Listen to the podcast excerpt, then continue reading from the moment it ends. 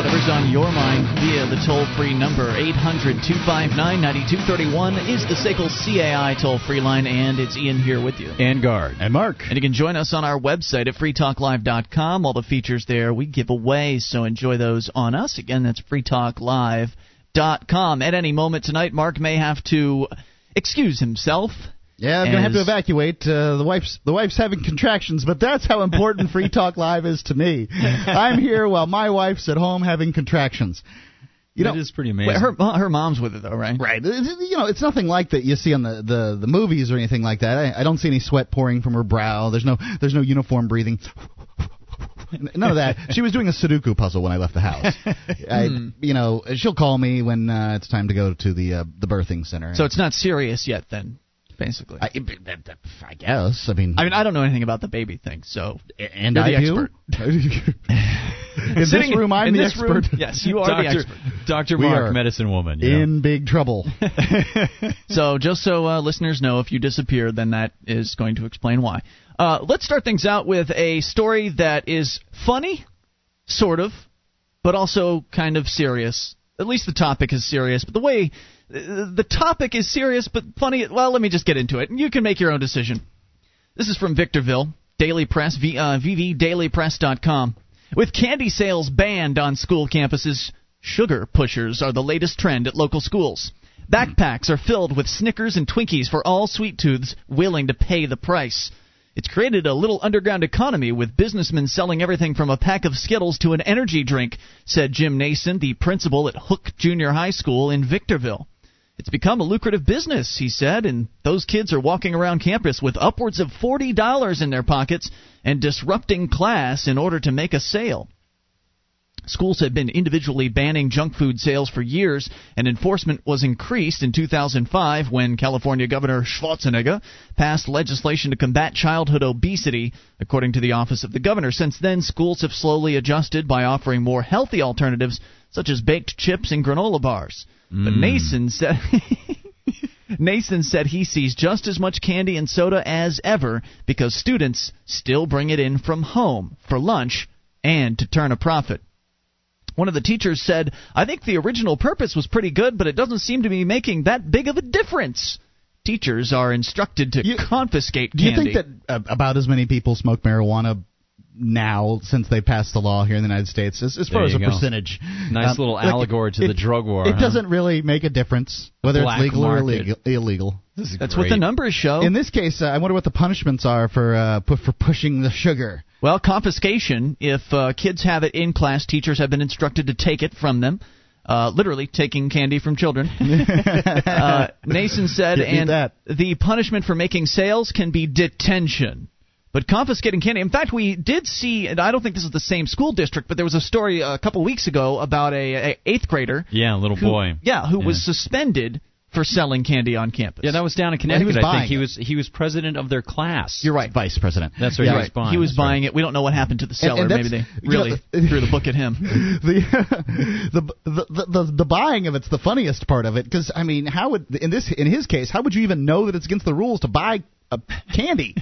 Ignorance of the law, Mark. Yeah, I know. Uh, confiscating candy all the time can be challenging, said one of the teachers, especially around the holidays when students bring more of it to school.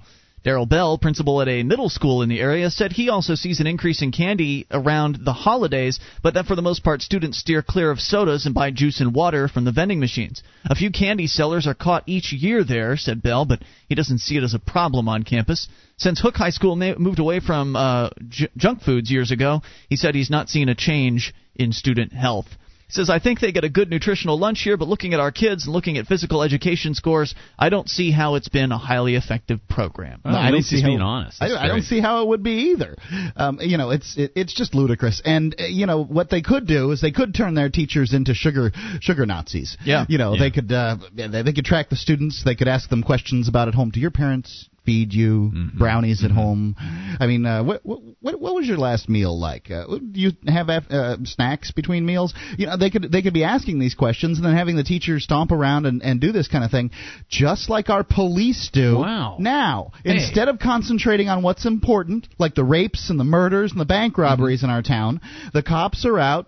Well, busting college kids for drinking under underage and uh, people smoking joints. Instead of concentrating on education, they can focus on shaking the kids down as they come into class, see if they have any candy on and them. It's a, it's a valuable lesson for, for society. They, they, you know, I mean, that's what's going to happen in them in real life. Why not get them started in high school? And you know what's amazing is just this sort of thing. It's it's such a great parallel what you bring up, Mark, to the to the drug war. Exactly. And getting that law or that rule changed in the school will be very difficult because they'll say, well, what kind of sign, what kind of message are we giving the kids yeah. if we allow the candy in?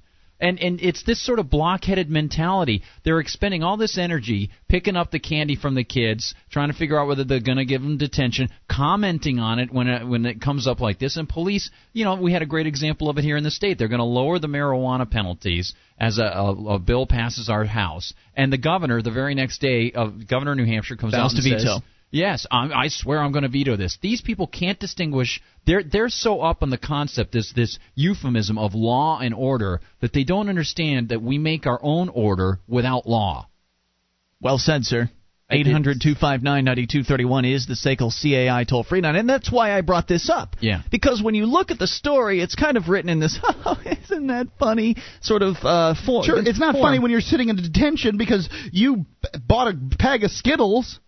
I don't think yeah. people realize how... You know, I'd get in trouble when it came to brownies. I, there's nothing There's nothing I like more than a you good should, You better not be at our house. My, my sister just made some. Cookies, but, baked baked goods in general. I, you, I've got a weakness for baked goods. You look at this thing, and it is so it's so allegorical to the entire drug war. Since they started the drug war in the seventies, the percentage of people who, who use hard drugs has... barely changed at all. It's true. And and they expend all this energy. Our governor is ready to continue expending police energy and government resources, which are our resources, our resources, on continuing to arrest people for having a plant in their pocket. I mean, what is the deal? They can't even imagine. I can't imagine that they can't understand how totally ludicrous it is, and it's just as silly as that.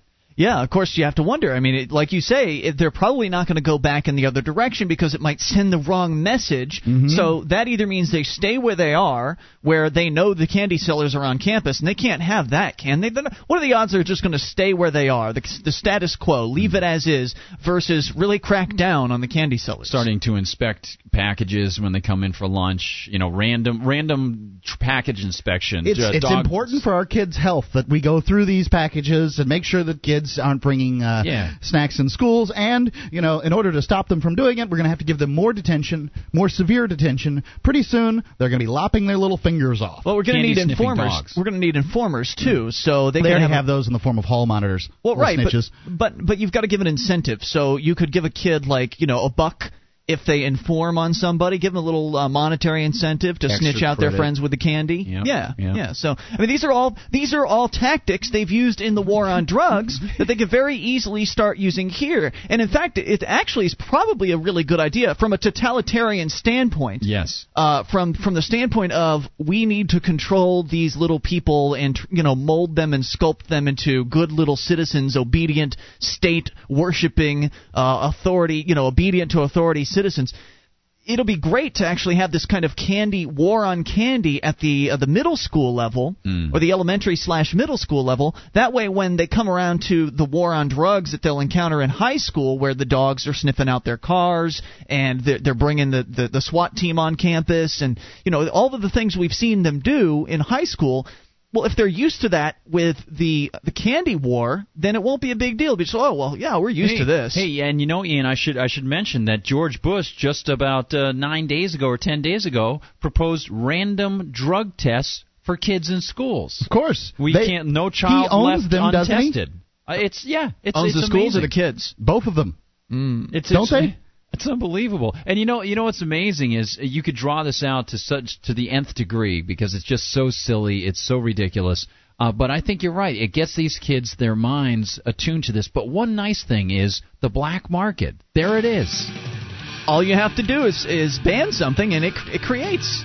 The black you're, market is yeah, amazing. You're never going to stop one certain percentage of the populace from being inventive and skirting stupid laws. They're willing to take that risk because, as they were saying, if you've got forty bucks in your pocket and you're in seventh grade or sixth grade, you're doing all right for yourself. I mean, that's not too shabby. More on the way. You can take control of the airwaves. Bring up whatever's on your mind. This is Free Talk Live.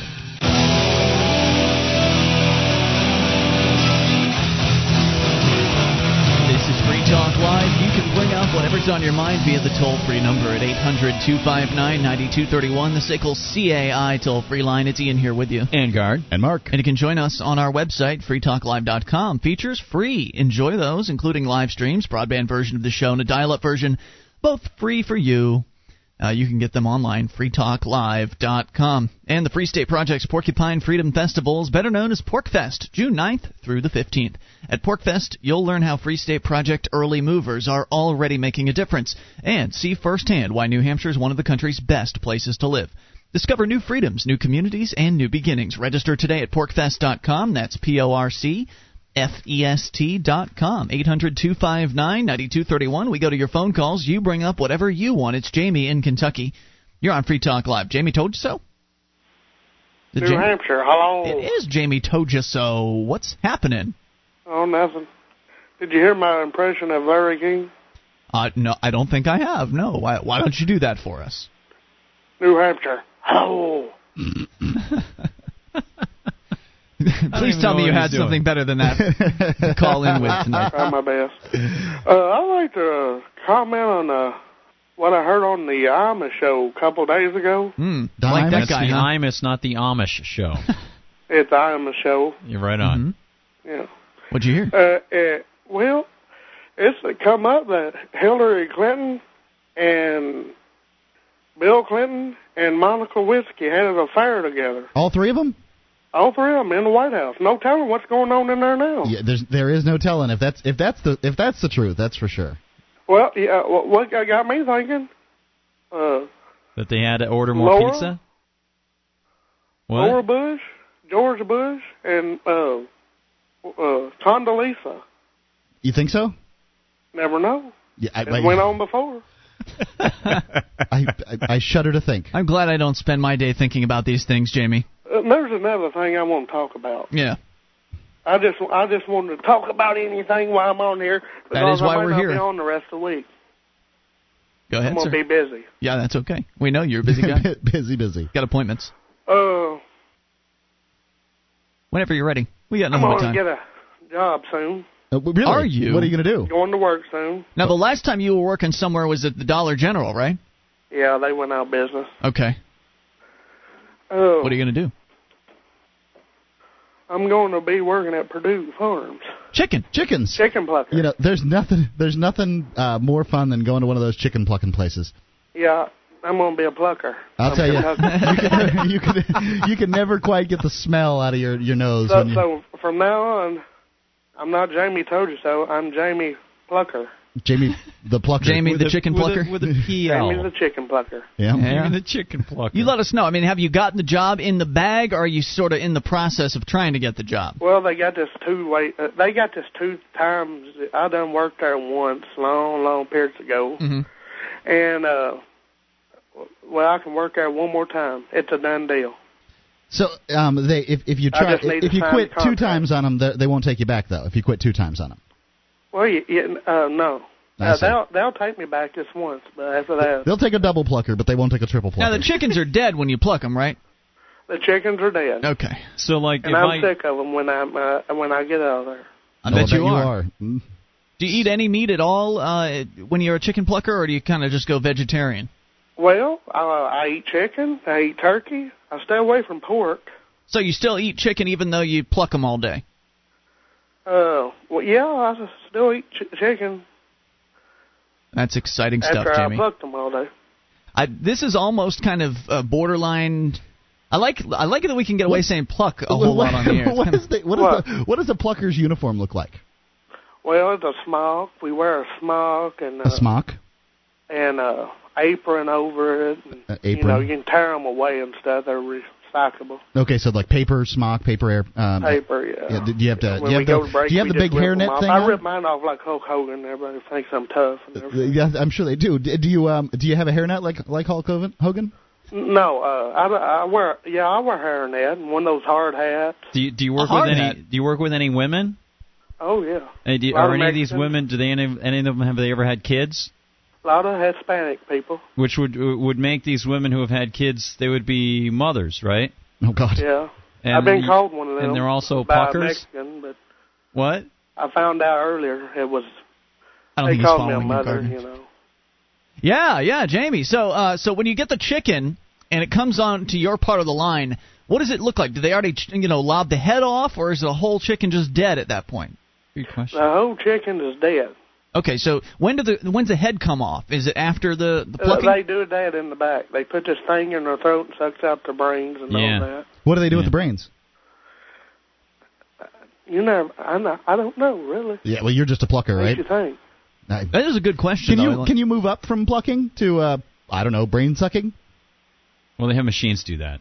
Well, no, they they, they suck it in the back. Uh-huh. They suck them in the back, and we... Sucking them in the back and plucking them in the front. This is Actually, Jamie, I, I got to say, I, I was at a chicken abattoir in Australia, and I saw how they, they would... Yeah, yeah, because one of the guys, it was a Rotary uh, Rotary group thing. They sponsored a, a trip. So we got to go down and see them, how they bring the chickens in, and they're, they're alive and alert, and then they spray them with this water thing, and then they mm-hmm. zap them with electricity, which knocks them out, and then mm-hmm. they kill them. And uh, then you guys would be the guys who would pluck them. And then they send those plucked chickens, they put their feet up in these little forks, hang them upside down on these runs that go all around near the ceiling. That's, that's correct. Yeah, and then they have these drill things that drill, drill right up through the bottom of them and shoo, shwank, and pull everything out. I don't need to know all that. Okay. Hey, Jamie, thanks for the call tonight. We appreciate you keeping us uh, clued in as to your career path, and keep us in the uh, in the loop. Always interesting to hear from you. eight hundred two five nine nine two three one. Sounds I think like, it's more interesting to hear hear from him this time than it has been before. Yeah, I think that, uh, I mean, he sounds like he's telling the truth on this one. Sometimes we wonder if Jamie's oh, pulling our leg.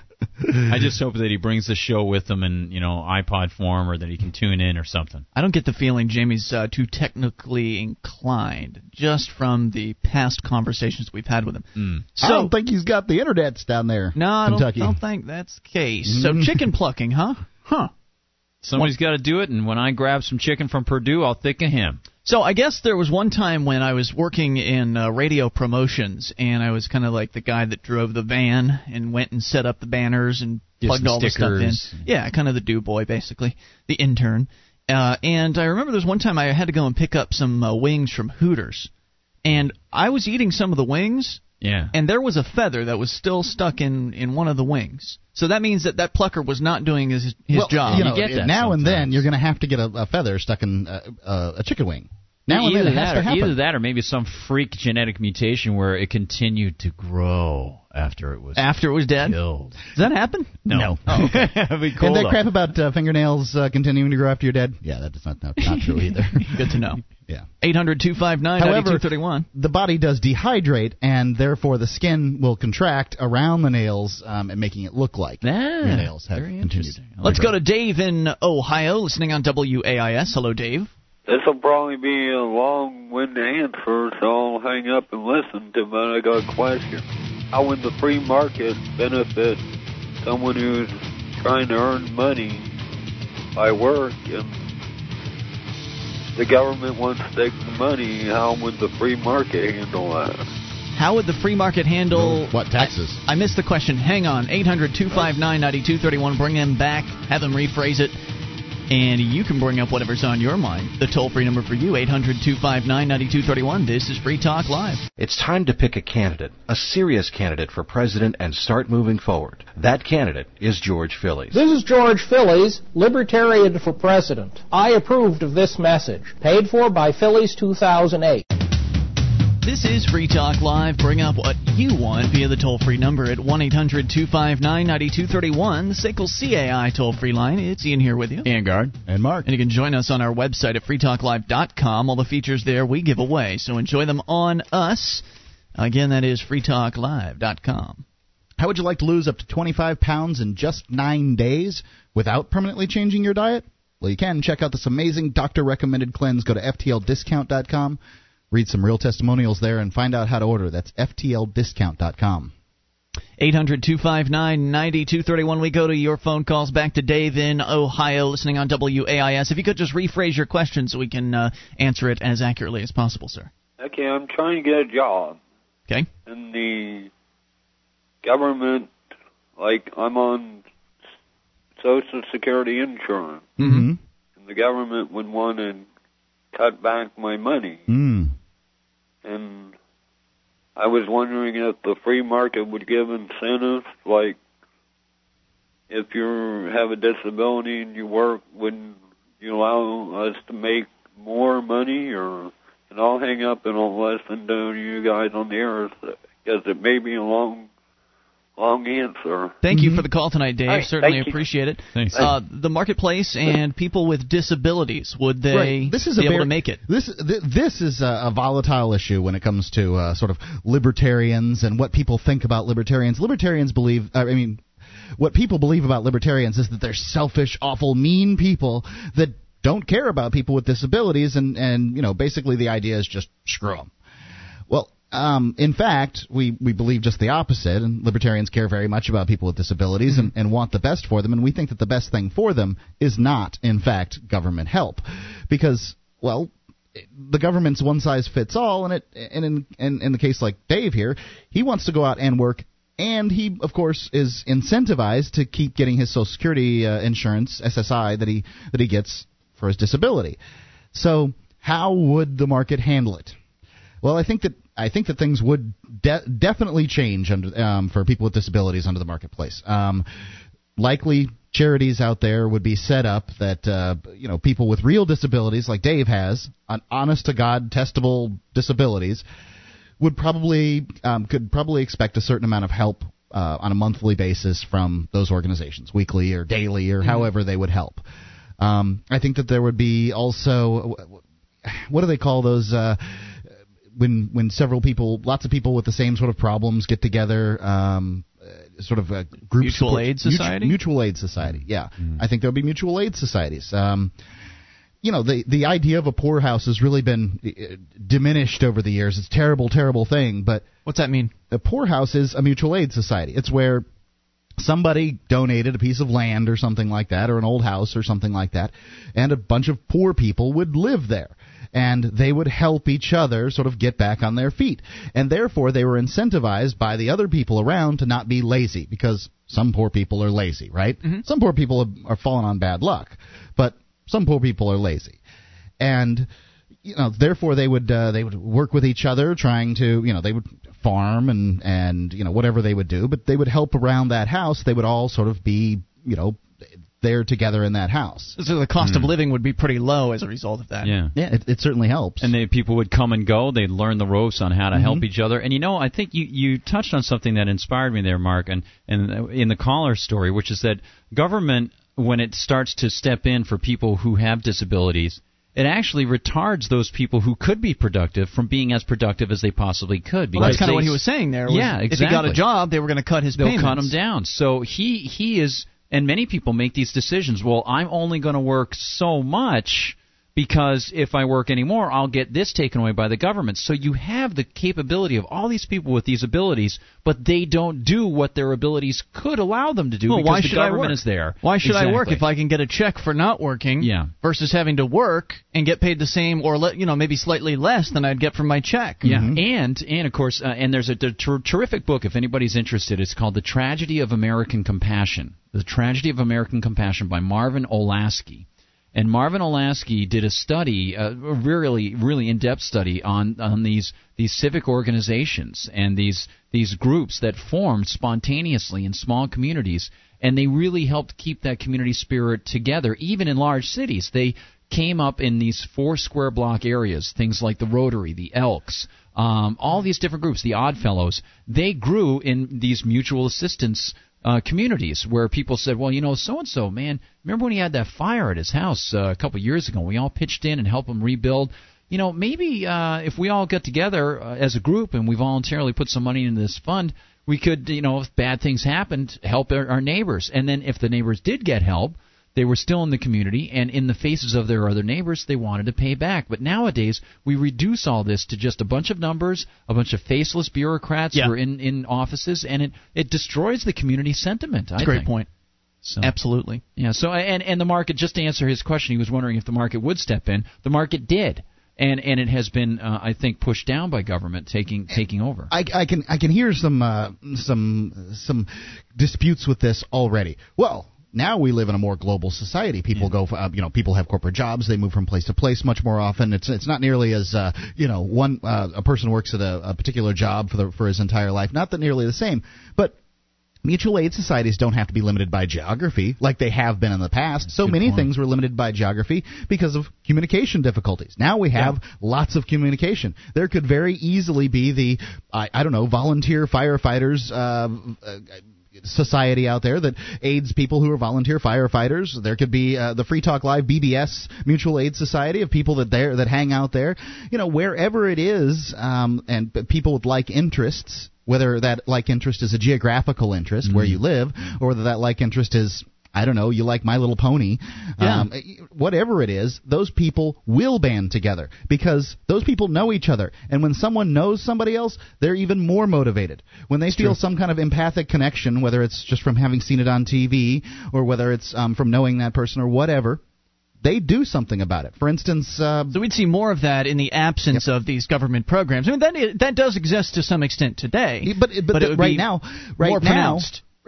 Um, people are absolved to some extent of their civic responsibility because, well, the government will take care of it. Of course, the government right. will t- do the worst job possible taking care of it, but people feel absolved because they're paying for it. Whether whether it's done well or done poorly, they're paying for it at the point, you know, at the at the, at the threat of violence to their themselves, the threat of kidnapping and that kind of thing. Dave's other question was, you know, would he be able to make a decent amount of money as someone who is disabled in some way? I think he'd be able to make more because he's not limited by the Social Security Administration right. check every month. Right now, we know how much he's going to make. He's going to make seventeen hundred dollars or whatever they, uh, you know, they give. I think that's the top for uh, actually people who are uh, out of work, um, you know, laid off or whatever. Okay. But um, you know, he's going to make his seventeen hundred dollars a month or whatever it is, and he can't make any more than that unless he works under the table illegally. Mm. Um, under this, there's no limit to what he could could make.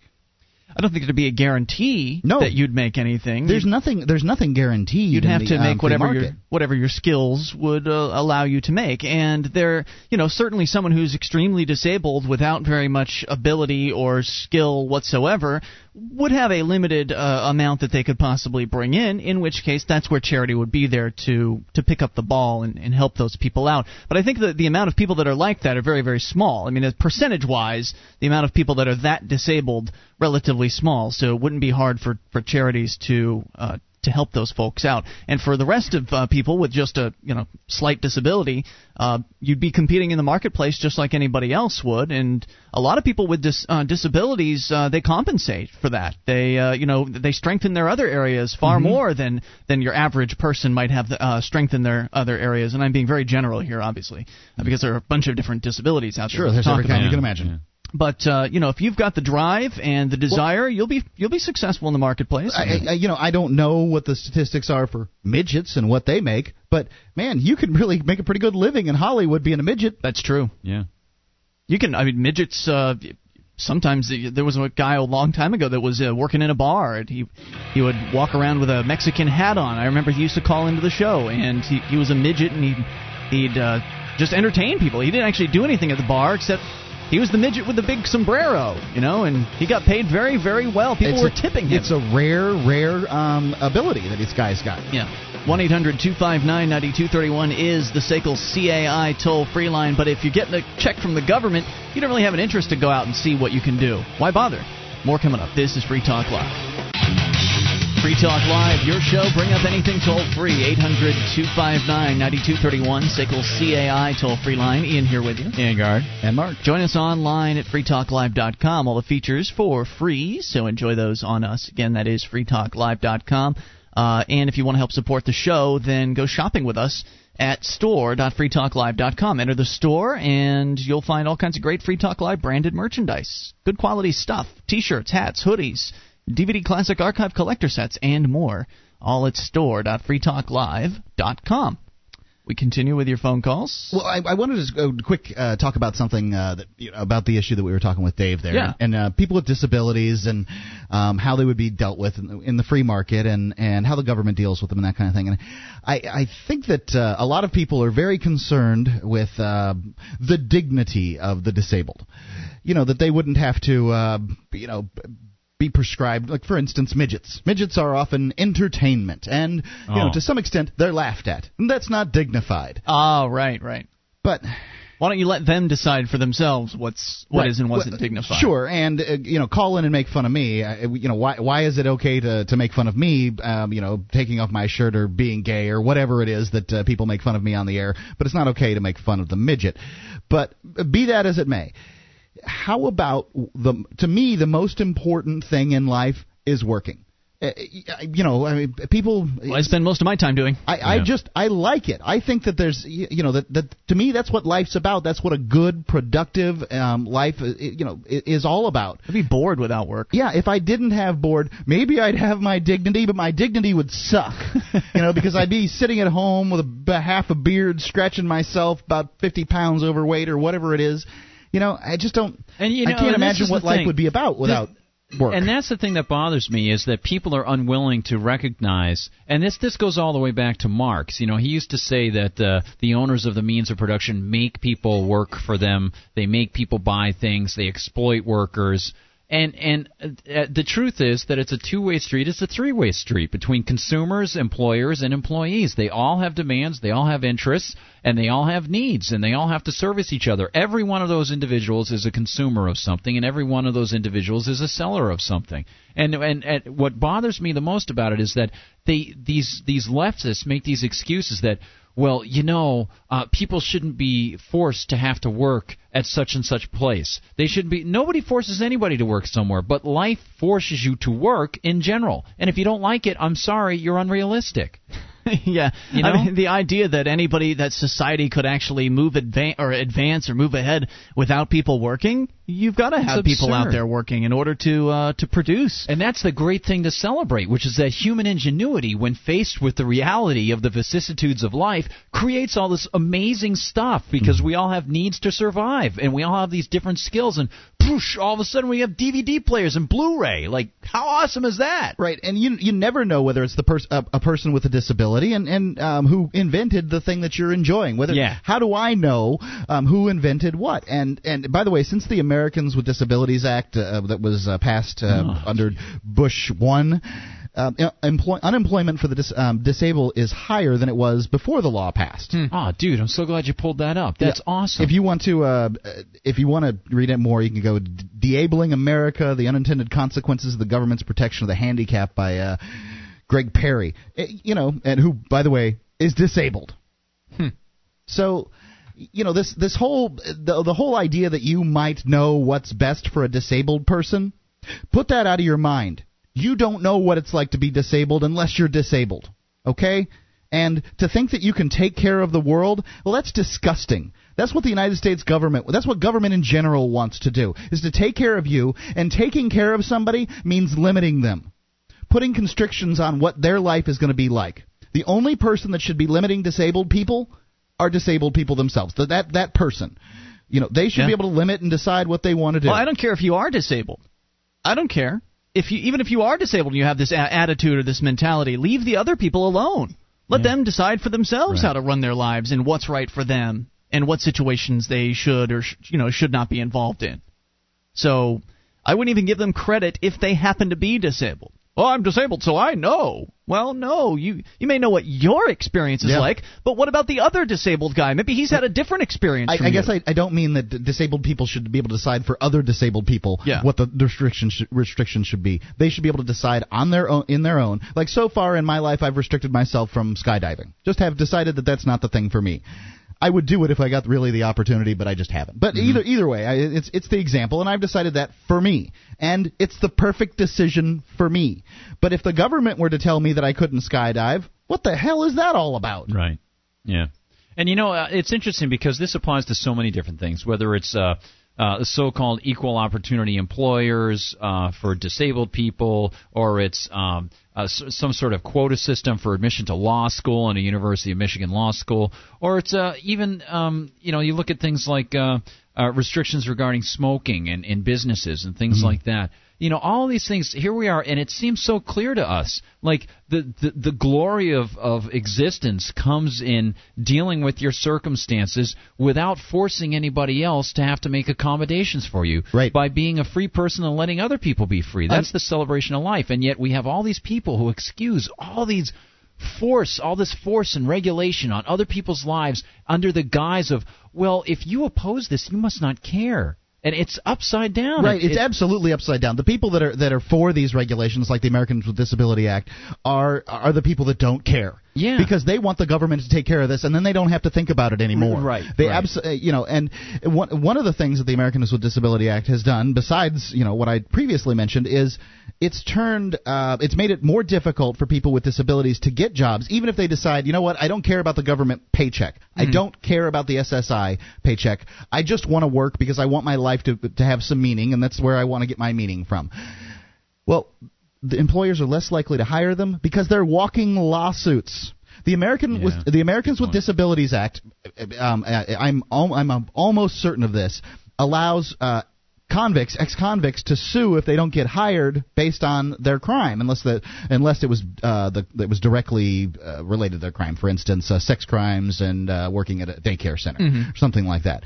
But um, I can sue somebody because they don't hire me under the Americans with Disabilities Act of nineteen ninety-one. Wow. Because I'm an ex-convict. Is that stupid or what? So that makes you disabled? Yeah, I guess I, I'm disabled, everybody. That's so absurd. And, and again, it, another you know, good reason not to tell anybody if you have a record. Well, yeah, and there's another example of how the government programs that might have been created with good intentions originally have gone far beyond their original intentions to where now a disabled person counts as someone who's just gotten out of a prison cell.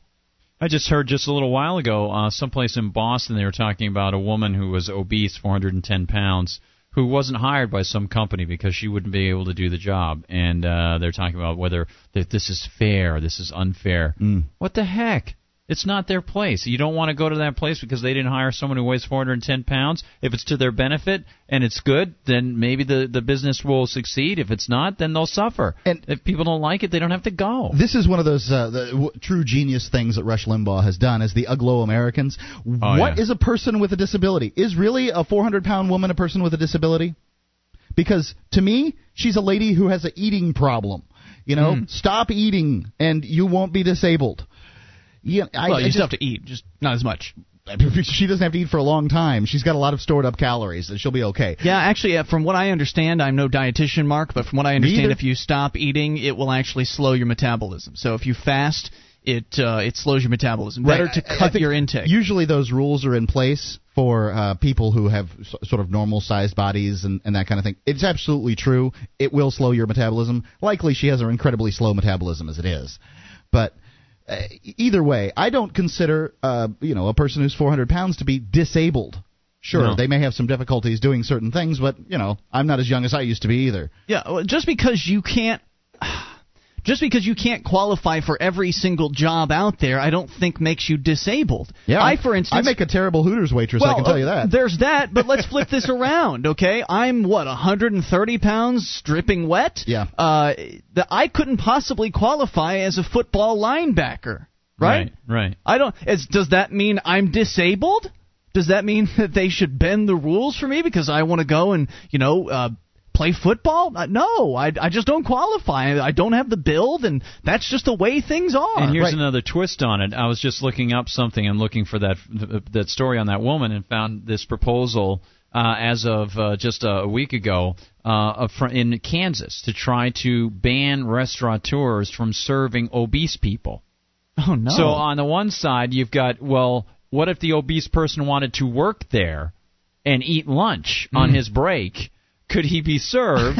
And then on the other side, you've got, well, we can't. We you you. you I mean, it's just amazing that the the the. What petty, are you going to have to ridiculous. do? Ridiculous. You have to get out a caliper for every customer that comes through the door that you're suspicious of. But it goes right back to what you're talking about with the kids in the very first segment of this hour with those kids in the school. I mean, pretty soon, instead of pinching the kids because they're acting up, they're going to be pinching the kids because they're going to be feeling for an inch of fat. one eight hundred two five nine nine two three one is the S A C L C A I toll-free line. Dennis is on the line in New Hampshire, and your calls as well about whatever's on your mind, all coming up in hour number two. This is Free Talk Live. Our archives, website, and podcast will continue to stay free, but if you think other people deserve to hear this show, consider becoming a Free Talk Live amplifier for just three dollars a month at amp dot free talk live dot com. Help free some minds. Visit amp dot free talk live dot com. This is Free Talk Live. We are launching into hour number two of the show, you can take control of the airwaves via the toll-free number at eight hundred two five nine nine two three one. The S A C L C A I toll-free line. It's Ian here with you. And Guard. And Mark. You can join us online at free talk live dot com. The features are completely free, so enjoy those on us, free talk live dot com. We go to your phone calls. Dennis in New Hampshire on the amp line. Hello, Dennis. Good evening, gentlemen. Hey, what's Dennis. on your mind? Hey, um, you guys were talking about the, the disadvantaged and civic responsibility for the disabled and all that stuff. Yeah. Um, and one of the hard things for libertarians is the perception that you people don't care about the mm-hmm. disadvantaged. Uh, one thing I'd just point out is the New Hampshire Liberty Alliance. Um, one of the things that we do is what we call civic action, where we do um, basically find cases where someone's hit on hard times um, and basically set up matching funds so that if people want to donate money, then this Liberty Alliance will kick in a matching fund to help whoever it is, whatever they have. Usually it's, um, oh, we had a case last year where um, a, a wacky explosion of a liquid gas tank killed a father who had uh, a not-working wife and something like seven or eight kids. And Gosh. So, you know, situations like that where normally government might step in to help or might not, but we want to do it with, uh, you know, individual personal charity. Mm-hmm. Good for you guys. Very cool. Real-life example of uh, people helping people without the government. Yeah, you got it. Yeah. So, speaking of government, um, there, there's a Real I D situation that has happened recently in the state of New Hampshire, mm. and it's it's kind of funny. Um, I know you guys will know about this, but um, I have a little personal story. The last week and a half, I had been trying to get a hold of some of the senators in the New Hampshire State Senate, some of the Democrats. I wanted them to come and, and talk on uh, a little cable access T V show I have. Mm-hmm. And I wanted to talk to them at least once about something that they would be on the same page with me about. So I thought, Real I D. These people are all against Real I D. I'm against Real I D. Let's talk about that, and then I can tell them all the awful things I think about them at a later date, right? Mm-hmm. And none of them are returning my calls. I can't get through to them. They're, you know, I'm They're getting too messages, important. They're too important, Dennis. Well, you're just a peon.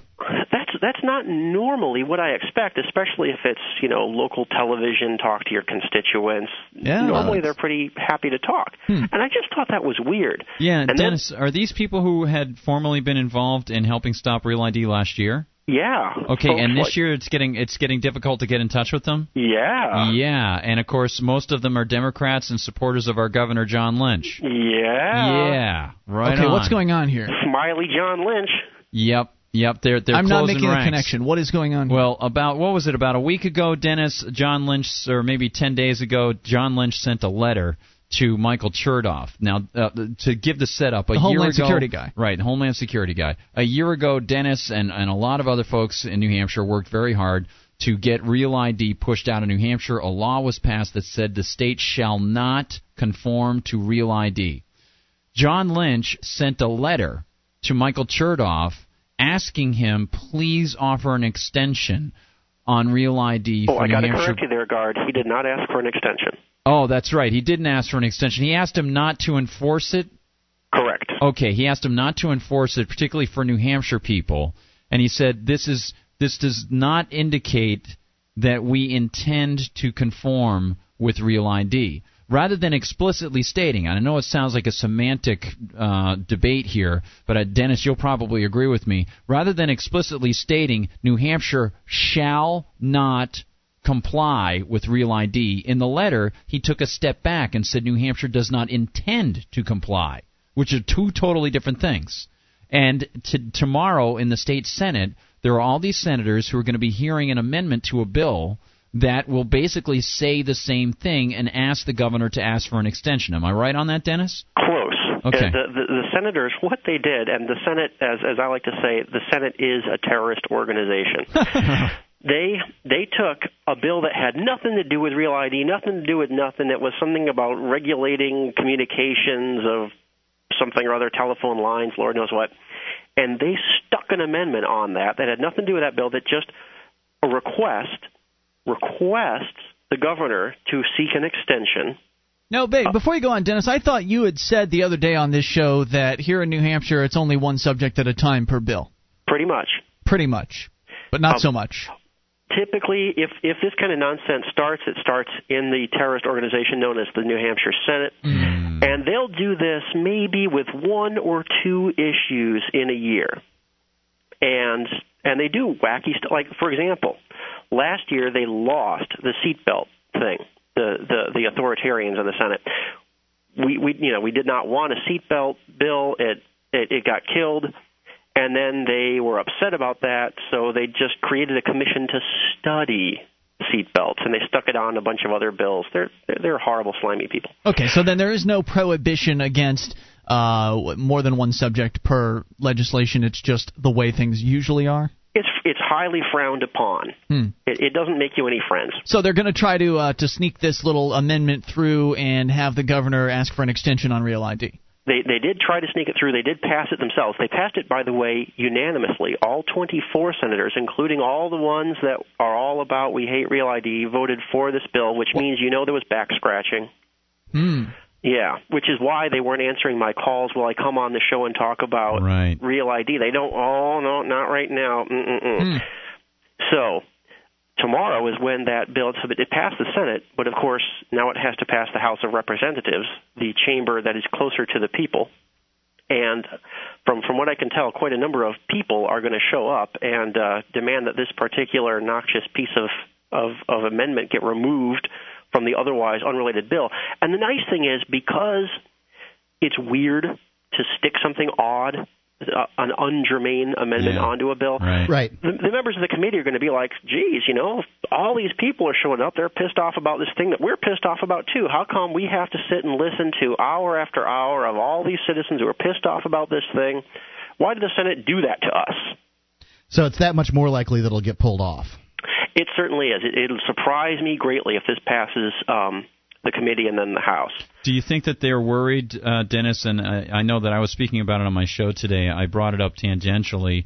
Um, but do you think they're worried that, uh, and particularly the governor is worried that the federal government will threaten withholding federal highway funds in a form of extortion? It's possible. I think it's, it's also a concern, I suspect, that when New Hampshire people start getting hassled at the airport, they're going to get pissed off and they're going to call their government people. Mm-hmm. And they're going to say, we're pissed off at you government people, and and that's not going to be good for those that are seeking re-election in just a couple of months. No, so man. that's that's one way to think about it, but hey, the money too. I'm sure they want the money. Uh. So, Dennis, so this is uh, this is particularly relevant because New Hampshire is one of three states, right. I believe, including Montana and what South Carolina, I think might the other one be, uh, that has this up to up until this point continued to refuse participation with the federal Real I D. Right, Montana sounds like it's going to hold uh, firm. Pretty I mean, firm. The, the governor yeah. said, "Go to hell," or what? Or no, some... well, it, it's very important. Michael Chertoff, the Homeland Security Director, granted Montana the extension, saying, "Oh, they asked for an extension and we gave it to them." Even though the governor of Montana said, I didn't, he, in fact, his exact quote was, we sent them a horse. If they wanted to call it a zebra, then that's their problem. Oh, man. And this is one of the most important things, Dennis. This is this is a moment when federalism is really at stake. And if we only had one or two governors who would actually stand up and question a guy like Chertoff and say, tell me where in the federal government. Don't give me any Supreme Court rulings, because I could cite you Dred Scott, for goodness sake, to show you stupid Supreme Court rulings. Show me the text of the U S Constitution that gives you the power to be able to come up with regulations that force us to produce a certain kind of I D. Well, that, that's not likely to happen right now, but I do believe it is just a matter of time. I honestly believe it is just a matter of time before the people's choice for governor in the state of New Hampshire is between a Republican free stater and a Democrat free stater. And at that point, I think we're going to be much better off. Yeah, that'll be nice. Hey, Dennis, keep up the good work there. Uh, New Hampshire Liberty Alliance. Thanks for that. Great organization, N H liberty dot org. Is that the website? That is correct. All right, very good, sir. And thanks for the update tonight. eight hundred two five nine nine two three one is the S A C L C A I toll-free line. Dennis also is involved with the Free State Project. And the, from what I understand, they've uh, reworked their website, free state project dot org, where they are now featuring blogs on the front page of the site, which I think is a welcome addition. I don't know if they've quite finished the tweaking. It's, it may not be as pretty as it's going to look right now, but it's kind of cool because they'll actually have some fresh content on a daily basis now at free state project dot org. Neat stuff. eight hundred two five nine nine two three one. You can take control. This is Free Talk Live. This is Free Talk Live is your show. Bring up whatever you want. Toll free, eight hundred, two five nine, nine two three one, Sickles C A I toll-free line. It's Ian here with you. Vanguard. And Mark. And you can join us on our website, free talk live dot com. Features free, so enjoy those on us. And by the way, those features include the bulletin board system. We've got over three hundred forty thousand posts. It's a lot of posts. And uh, you can surf around through them and enjoy the different topics, everything from serious to, uh, to fun. You'll find it all free at b b s dot free talk live dot com. That's b b s dot free talk live dot com. Does your family think your beliefs are crazy? Do you experience a nagging sense of worry that the world's becoming less free? Do you feel withdrawn or politically alienated from liberal and conservative friends? You are not alone. Statism hurts. I H S summer seminars can help. Visit libertarian seminars dot com for more information on a happier future. That's libertarian seminars dot com. As we go to your phone calls, Ziggy across the pond in the U K on the amp line. Hello, Ziggy. Hi, guys. Hey, what's um, on your mind? You were talk- you were talk- I-, I didn't catch the first hour, um, but I heard mentioned you were talking about disability mm-hmm. and libertarianism. Mm. Yes, and the marketplace and how disabled people would be able to get along without government assistance. Uh, the government here has created the problem with disabled people on welfare. Because up, um, basically, when I was growing up, we were all dumped in institutions. I am physically disabled, and I got sent to a special school for special people. Mm. In other words, a school special for, for, for di- disabled people. These places were very institutionalized, and it was seen that no disabled person was ever going to live independently, so they just mollycoddled people. Is that, and that's what they told you when you were uh, being brought up there, is that you'll you know you'll always need us, you need kind of te- te- teaching you this dependent mentality? Yeah, basically. Wow. Um, then, the, you know, the, the fact is that the government had to reverse their, um, their policies because it was costing too much. Mm. And a lot of disabled people wound up, you know, not knowing what to do with, with, with their lives. Lucky for me, I, I you know, I, I was, you know, born with some intelligence, and so I could use that to get ahead. But unfortunately, a lot of people were conditioned, and they can't look after themselves. And I would never advocate pulling the rug from under their feet. But that's what the government did, right? Well, in, in some in some respects, it is, and. Basically, now the government's saying, uh, talking about, you know, getting disabled people back into work. There's, there's a lot of disabled people I know who, who have never had a job. They wouldn't know how to you, you tie up the shoelaces, let alone fill in a, uh, you know, an employment. Well, uh, there's a lot. There's a lot of people out there that uh, that, that join the workforce every year that uh, don't know how to have jobs. Uh, we call them teenagers, and somehow yeah, but they. We're talking about people in their thirties and forties here. Well, I understand, but uh, you know, people learn to do new things all the time in their thirties and forties too. Depends on the incentive. I'm going to learn. I'm I'm thirty-seven. I'm going to learn how to be a father here shortly. But this this this is true. Um, however, unfortunately, I I have met people who you know don't know what day of the week it is.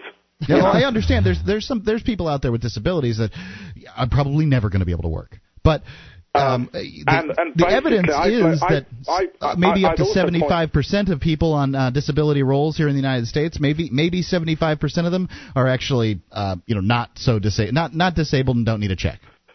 Well, this this is true. I mean, the, the fact is there are people claiming disability benefits here who have, say, a bad back. Mm-hmm. That you know they aren't genuinely disabled. They're on the fiddle.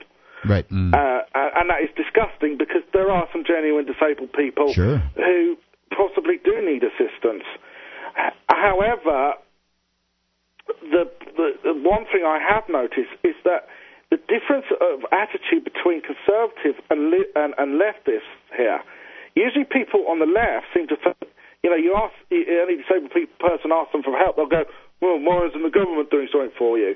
Whereas a, a person on the right will say, yeah, I'll help you, right. because they don't believe the government should be helping you. And I think that's an important point to make. I think someone did a study on that. Yeah, I mean, th- that's not just your experience, but I, as I recall... There's a study here in the United States that says conservatives, now they only gave the two choices. Um, they, right. they probably don't even know what the hell a libertarian is, but often libertarians get lumped in with uh, uh, conservatives. Unfairly, yes, right. I would right. say. Um, but that conservatives are more generous than liberals, far it, more generous. Yeah. This is That is absolutely true. Yeah.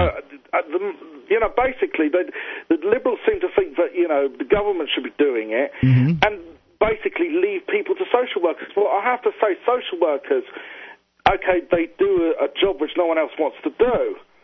But at the same time, it is not it's not the same as somebody who genuinely cares. No. It, it, you know, the fact is that they're just doing it because it's their job. Right. Therefore, it is very unemo- unemotional and very detached. It's true. Absolutely right.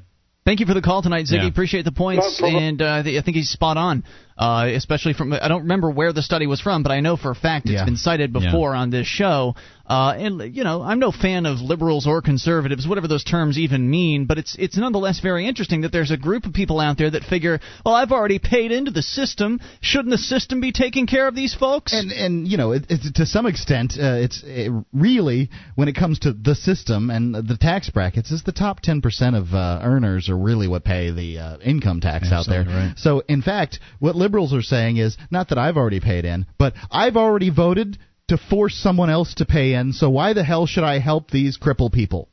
That's an interesting point. Disgusting. And, you know, just as an aside, I was in a drugstore today picking some things up, and uh, uh, I, I donated some money, you know, on, on the sale at this particular drugstore for a nonprofit, and I knew this nonprofit is a, is a good one. It's not mm-hmm. bad. Mm-hmm. And then um, they had another thing from the Muscular Dystrophy Association, and I said, no, I'm sorry, I can't do that now because they take government money. And I remember uh, one of the first pieces that I ever got published, I think, was for Foundation for Economic Education about Jerry Lewis, because I was very close to the Muscular Dystrophy Association. And I used to be so proud when Jerry Lewis would get up there and, and tell the folks during their telethons that not a dime of any money came from the federal government. It was all people hmm. choosing themselves to their emotions. You know, we're not, not getting bureaucrats behind this, nothing. When did they change that? Well, it was the year after that. I think it might have been nineteen ninety-eight, maybe, hmm. uh, ninety-nine. And uh, I was so disappointed because all of a sudden you see him, he's in front of Congress, and Ed McMahon's in front of the Senate lobbying. And I thought, oh, gee, you know, sad. that's a, that's a shame. Yeah. Must not yeah. have meant that much to him before, huh? Maybe he was just saying it because he knew it would get more uh, contributions, and then all of a sudden he changes changes his tune. I don't know. I, I don't know. I, I don't know what their calculation. I mean, as some of these people know that um, if they apply pressure in a certain area, sometimes they can get more money. I, I don't think the ethics of it really crosses their mind sometimes, which is a disappointing thing, because if they really thought about it and kept it pure, pure real charity, not not false charity through force, Um, boy, they'd be admired by everybody. You can't you can't go wrong when somebody just says, "Well, we were offering something. Would you like to give us any money?" You know. In fact, I think it's interesting that you bring up that uh, you know the uh, the ethics doesn't cross their minds, and that's the case with so many people, uh, liberals and conservatives, that they don't realize that when they're t- when they want government to do something for them, whether it be to feed the hungry or to blow up people, you know, across the world, that they're threatening their neighbors in order to get them to fund those operations, those government programs, that y- you can't have good things come from bad ends. Yeah. You, you're you're doing damage to your neighbors by taking their money by force, and then you're taking that and you, you claim you're doing good with it. I don't care what you do with the money after you've stolen it. You've stolen people's money. Right. You and know, so, if you murdered somebody to uh, to get their wallet to, to, to pay for a poor family to eat, you still murdered somebody.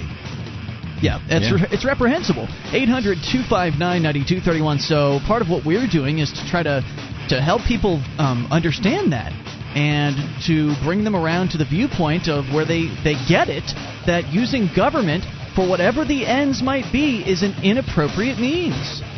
Forcing your neighbors is just a not nice thing to do. More on the way. Would you like to help others find Free Talk Live? You can help us advertise, market, and promote the show at amp dot free talk live dot com. Consider becoming a Free Talk Live amplifier now for three dollars a month and get some cool bonuses at amp dot free talk live dot com.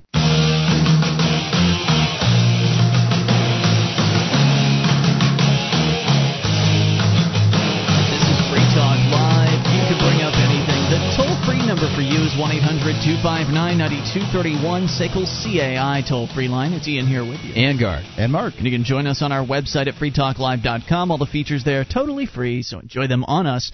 Again, free talk live dot com. By the way, those features include archives, so if you've missed a moment of the show, just download them right there from the front page of the website. And go back for an entire year, as a matter of fact, all of it free for you at free talk live dot com. S A C L C A I has a full-orbed approach to account recovery. It's really three companies in one. They do collections, early out billing, and they purchase charged-off receivables. S A C L knows that the way they treat your customer reflects on you. Their staff is respectful, they record every call, every call, and they have the best equipment money can buy so that your business is handled as efficiently as possible. You can see their banner at free talk live dot com. That's S A C L, C A I. Jump into the email box here for a moment, and we'll continue the stories. Uh, I got one about a SWAT officer who killed a young mother during a drug raid. Oh, good. We'll find out what happened to him. Poor. But first, to an email from Michael. He says, I listened to your show on Saturday where both of you extolled the virtues of open borders. This is one example of why we don't need a or why we need a total clampdown on our border. He includes a story below about some gang member that was busted at the border. And he says, according to numbers, U S A, uh, twenty-five Americans are murdered a day by illegal aliens. Maybe you just don't care about that. twenty-five Americans a day are, il- are murdered by illegal aliens? That's I don't believe that for a second. Actually, it's interesting you should bring that up because there was a study done, uh, I'm not sure, I think it was the Reason Foundation, uh, reported it just a couple weeks ago, that the percentage of uh, violent criminals among the immigrant population is lower than the percentage of violent criminals as a per capita uh, among the native population. Really? Hmm. Yes.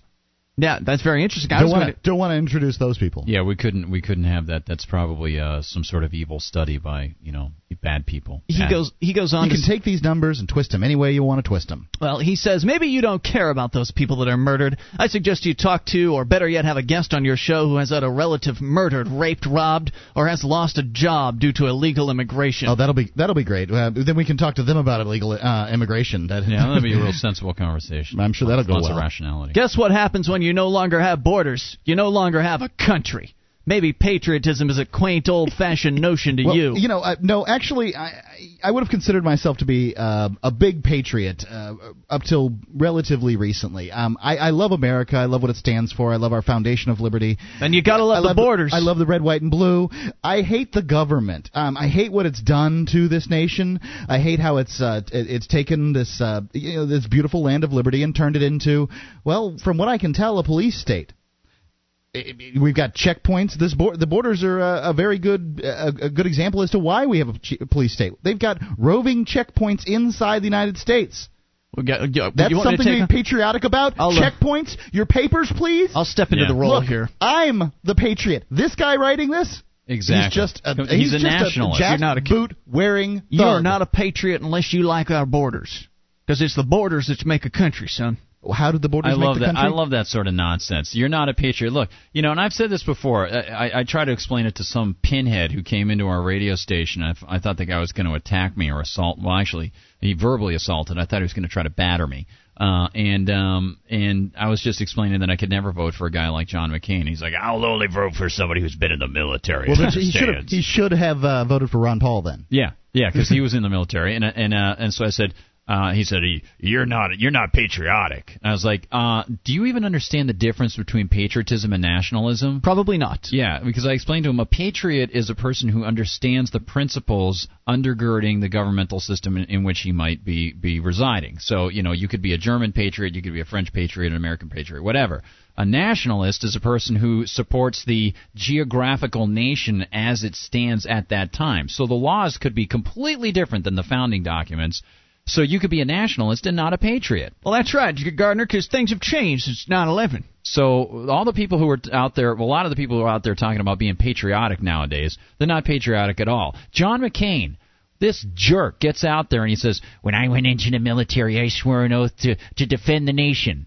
Uh, no, John, you swore an oath to defend uh, the Constitution. Something called the Constitution. That's right, John, and he didn't mention it. George Bush gets out there uh, last week and says, Uh, we're so proud to, uh, uh, you know, work towards the defense of the democracy. Barack Obama on Monday, in his speech last Monday, gives this this speech about how uh, two hundred some years ago they put together this experiment in democracy. I mean, it, these people, uh, you know, these are people who know better. They know better, and they don't mention it. And here's a guy who thinks that the federal government actually has a role in immigration. And, uh, you know, I've said it before. All he has to do is read the Constitution, Mister Patriot. Well, Gardner, you know that everything changed after nine eleven, and they don't, you know, it, what it said back then, it don't, it changed now. Now we got to keep these folks out of here. We got terrorists, and we got immigrants, and they're stealing jobs. You just have to understand, we got to do what's right for the American people. I we know. Got to do what's that's right. The, that's the second layer of argument. I, I often hear this, uh, and, and people were talking about this today when we were talking about Real I D, because I have a friend who's more of a nationalist, And right. and to me, it's like people who understand that when you're getting into the the um, the uh, playground brawl, that there are now no rules, and so they they get in there and they're scrappy guys and they're smart guys and they understand that there are no rules in Washington, only the rules of the jungle, yeah. and they go in and that's where whatever we are in the United States up. now. Exactly, it's whatever rule you can and make up. And that's what democracy is. That's what you got now. You've got a, a corrupt system where the smart guys who can scrap and, and really fight and, and be sharp and, and make deals, they're the ones who do it. And And if they're working towards defending the nation, defending the fatherland, the Teutonic Uberland, fatherland, homeland, then apparently that's okay.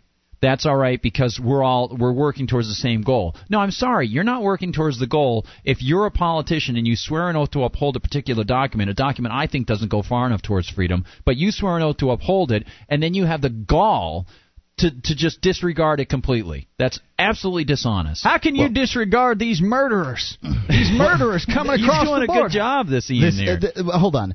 Uh, yes, we can. Uh, I think that probably, you know, very, very likely the writer of this email would agree with you that many of our politicians have overstepped their bounds and yeah. that they, uh, you know, they do things that are unconstitutional. Many of the people that are very uh, anti, uh, you know, immigrant are. You know, of that opinion. And, and I'm sure that the, the writer would say, I'm not anti-immigrant, I'm act- anti-illegal Illegal immigrant. Yeah, oh, yeah. But um, I think that the... Uh, The Constitution, it seems, uh, it would seem, would give the uh, the national government the power to control immigration. Is that not so? Yeah, it is not so. And that's one of the things that, that's so key. You know, um, as you guys know, I have this new producer, Bulldog, and he gets sort of fiery sometimes on my show. Which you so, can access online at liberty conspiracy dot com. Thank you mucho, my man. And you can yes, look sir. for my amazing book at the same time. Thanks, Just man. called Live Free or Die. Thank you very much, yeah.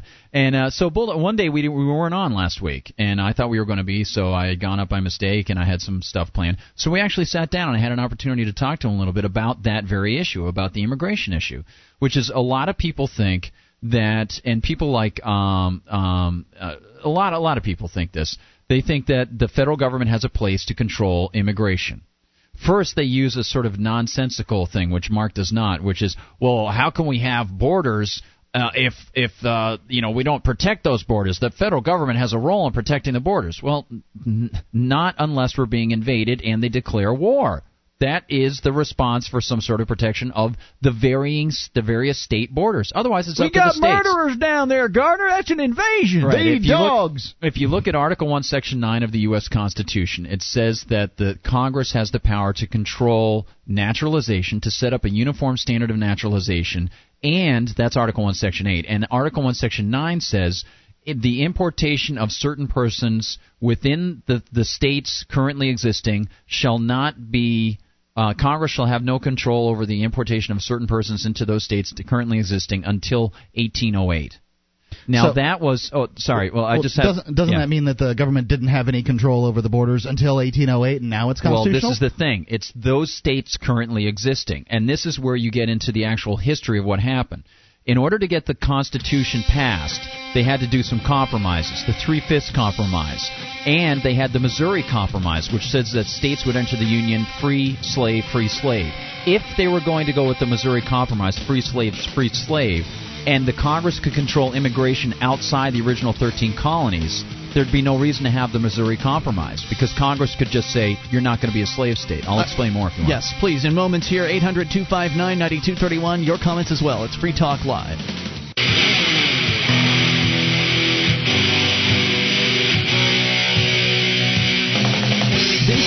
Free Talk Live. It is your show. You can take control of the airwaves via the toll-free number at one eight hundred two five nine nine two three one. That's the S A C L C A I toll-free line. It's Ian here with you. And Guard. And Mark. You can join us online at free talk live dot com. All the features on the site we give away. And if you like the show, want to help support Free Talk Live, then A M P. Head over to amp dot free talk live dot com. You'll find that A M P stands for Advertise, Market, and Promote. And the idea is you send three bucks a month into the show. We take that in, reinvest it, and get on more radio stations across the country. I uh, got a couple in the uh, the hopper right now. Probably oh, can't say too much else. And and for those that might be concerned about the A M P money, it doesn't go for paychecks. Not a penny of it. we should be having some good news. I guess I can say we can have some good news for our listeners in Tupelo coming very soon. Awesome. Uh, so all of this thanks to the A M P dollars that are coming in, helping us really promote the show to more radio stations. Head over there to amp dot free talk live dot com to get on board with the program and learn about the perks you'll get access to, like the A M P-only chat room, A M P-only forum, the call-in lines as well. All the details are there at amp dot free talk live dot com. All right, we're going to get to these calls, but I want to make sure Gardner had a chance to finish up his explanation right. yeah. about why it is the federal government actually constitutionally has no uh, business whatsoever involved being involved in immigration. Yeah, I looked into it because I kept hearing people say, uh, and and Mark Levin is one of them. He, he's uh, he wrote the book Men in Black. He's called F. Lee Levin by by the big guy Rush and stuff, and. Uh, He kept saying that the first immigration law was the Naturalization Act of uh, seventeen eighty or seventeen eighty-five, and I was like, uh, no, that was a naturalization law. They're, the founders now, understood, and that was the one that allowed. Uh, wasn't that the uh, the Anti-Yellow Man Act or something like that? They called it. Well, basically, wouldn't allow you uh, any Orientals no, to work was, on the railroads. That was later. That was one hundred years later. Well, close to oh, one hundred years later. I'm sorry, you said seventeen. seventeen eighty-five. Yeah, but oh, you're you're me. right on the money. You're right on the money. You you get right to the history of it. So what happened was. They, they, the Congress was given the power to control the rules over how you became a citizen. But uh, whether or not you could actually be on the soil of a state was left up to the states outside the original thirteen colonies. Article one, Section nine says that Congress will have the power to control the immigration of certain persons in the original thirteen colonies only after eighteen oh eight. So all the rest of them were left free to have their own immigration rules. And the way that this is provable is when you look at the agreements to be able to uh, get the Constitution passed. First, they came up with the Three-Fifths Compromise. The Three-Fifths Compromise would be that in the slave states, blacks would count as three-fifths of a man for uh, representation and things like that in Congress. As sad as that is, that's the, the compromise they came up with. The other compromise that they had come up with was the Missouri Compromise, which was that any territories that were admitted into the Union would be admitted alternating slave state, free state, so that there would never be an imbalance in the Congress between the slave states and the free states in, in their representation, so that one couldn't one um, pro-freedom or one uh, pro-slavery thing couldn't dominate in the Congress. If they had written into the Constitution that Congress could control immigration and who could come into certain states after eighteen oh eight or any any time other than the thirteen colonies, then the Missouri Compromise would not have been worth anything, because the southern states would have known that the Congress could vote to just not allow importation of slaves into those states. There wouldn't have been any slave state, free state, or anything, mm. because there would have been there would have been no reason to have it. And then after that, there were a series of Supreme Court precedents uh, and rulings in the early eighteen hundreds going into uh, cases in Boston where they had ports and things like that, which were questions about whether or not the states could impose levies or, or fees on the importation of certain people. Right, so it could like cost you money to come in. Paupers and things like that. The states had their own laws about that, and they would charge for, for on, on the ports. Now right, they we were never. Want, we don't want poor exactly. people coming to this country, right? And they had all these, they had all these rules. Now there were never, there were never any challenges to the state's powers to be able to control the kinds of people who came in. There were just questions as to the constitutionality of the states imposing tariffs or taxes on imported goods, which people said they argued that was a federal purview. So that was all something there were there was precedent after precedent after precedent. Where the t- the states were never challenged on their ability to be able to decide what kinds of people came in to be im- you know imported or immigrants into their states.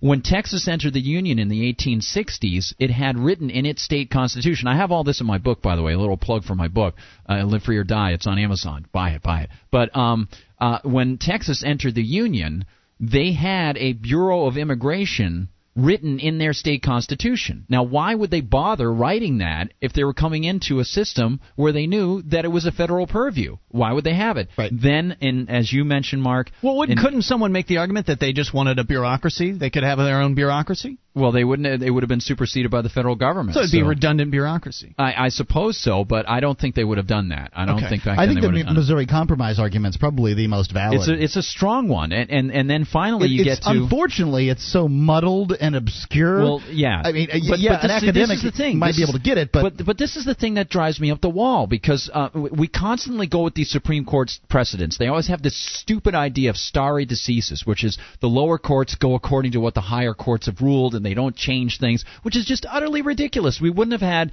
we wouldn't have had uh, a whole bunch of different bad Supreme Court rulings overturned if there weren't some wise people in the lower courts that said, you know what, that's asinine. Mm. And so in the eighteen seventies, in eighteen seventy-two, Congress, because of a bunch of people for economic reasons lobbying Congress to stop Chinese immigrants, Congress passed a law, just like Mark said. It was the Chinese Exclusionary Act.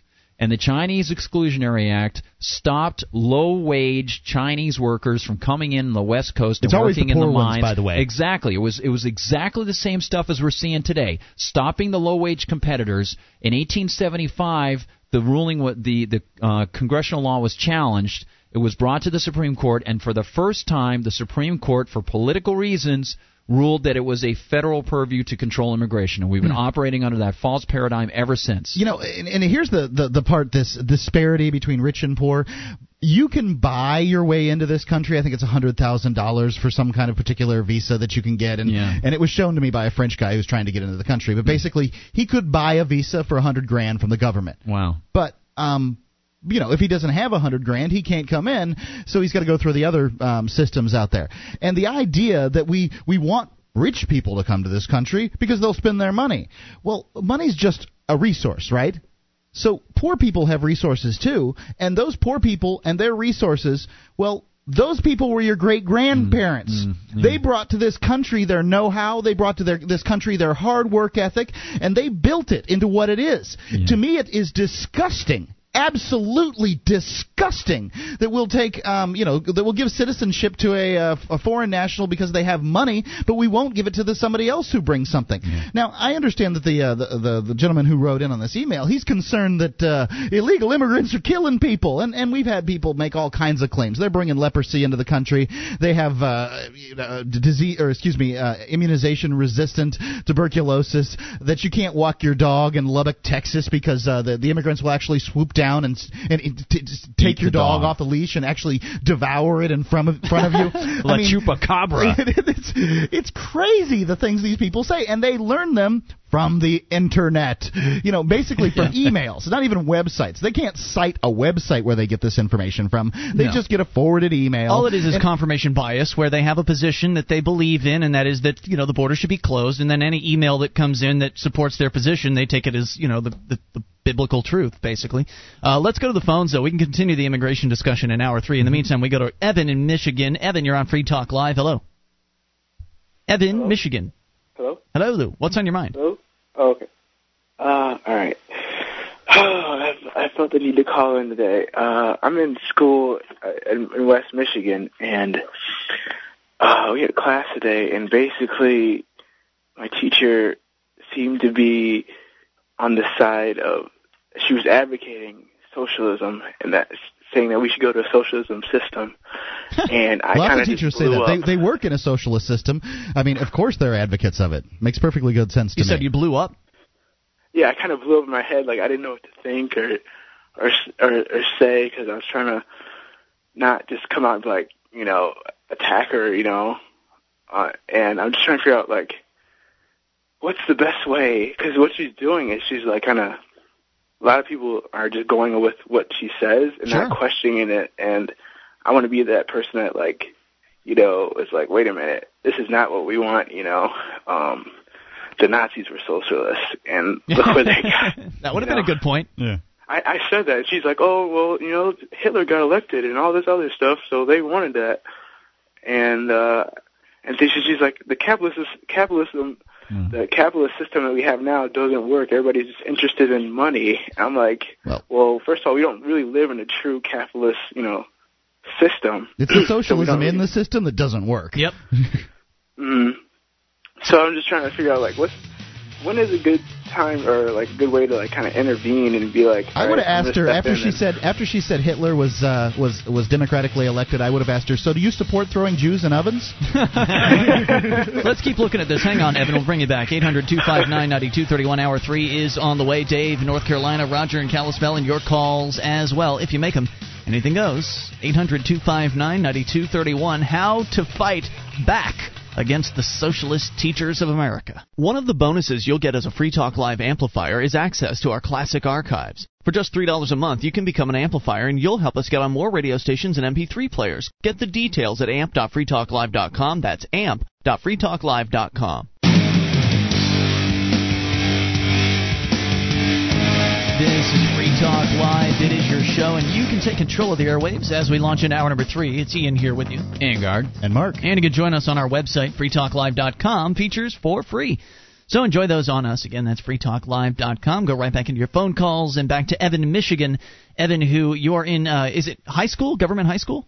No, I'm I'm actually uh, going to college right now, and I'm, in, I'm at a university. Oh, okay. And it was in one of your classes at the university where the teacher was just extolling the virtues of socialism, just coming right on out. No need to put any uh, put any cover over what she was trying to say. She came right out and said she thinks that uh, America should be more socialist, right?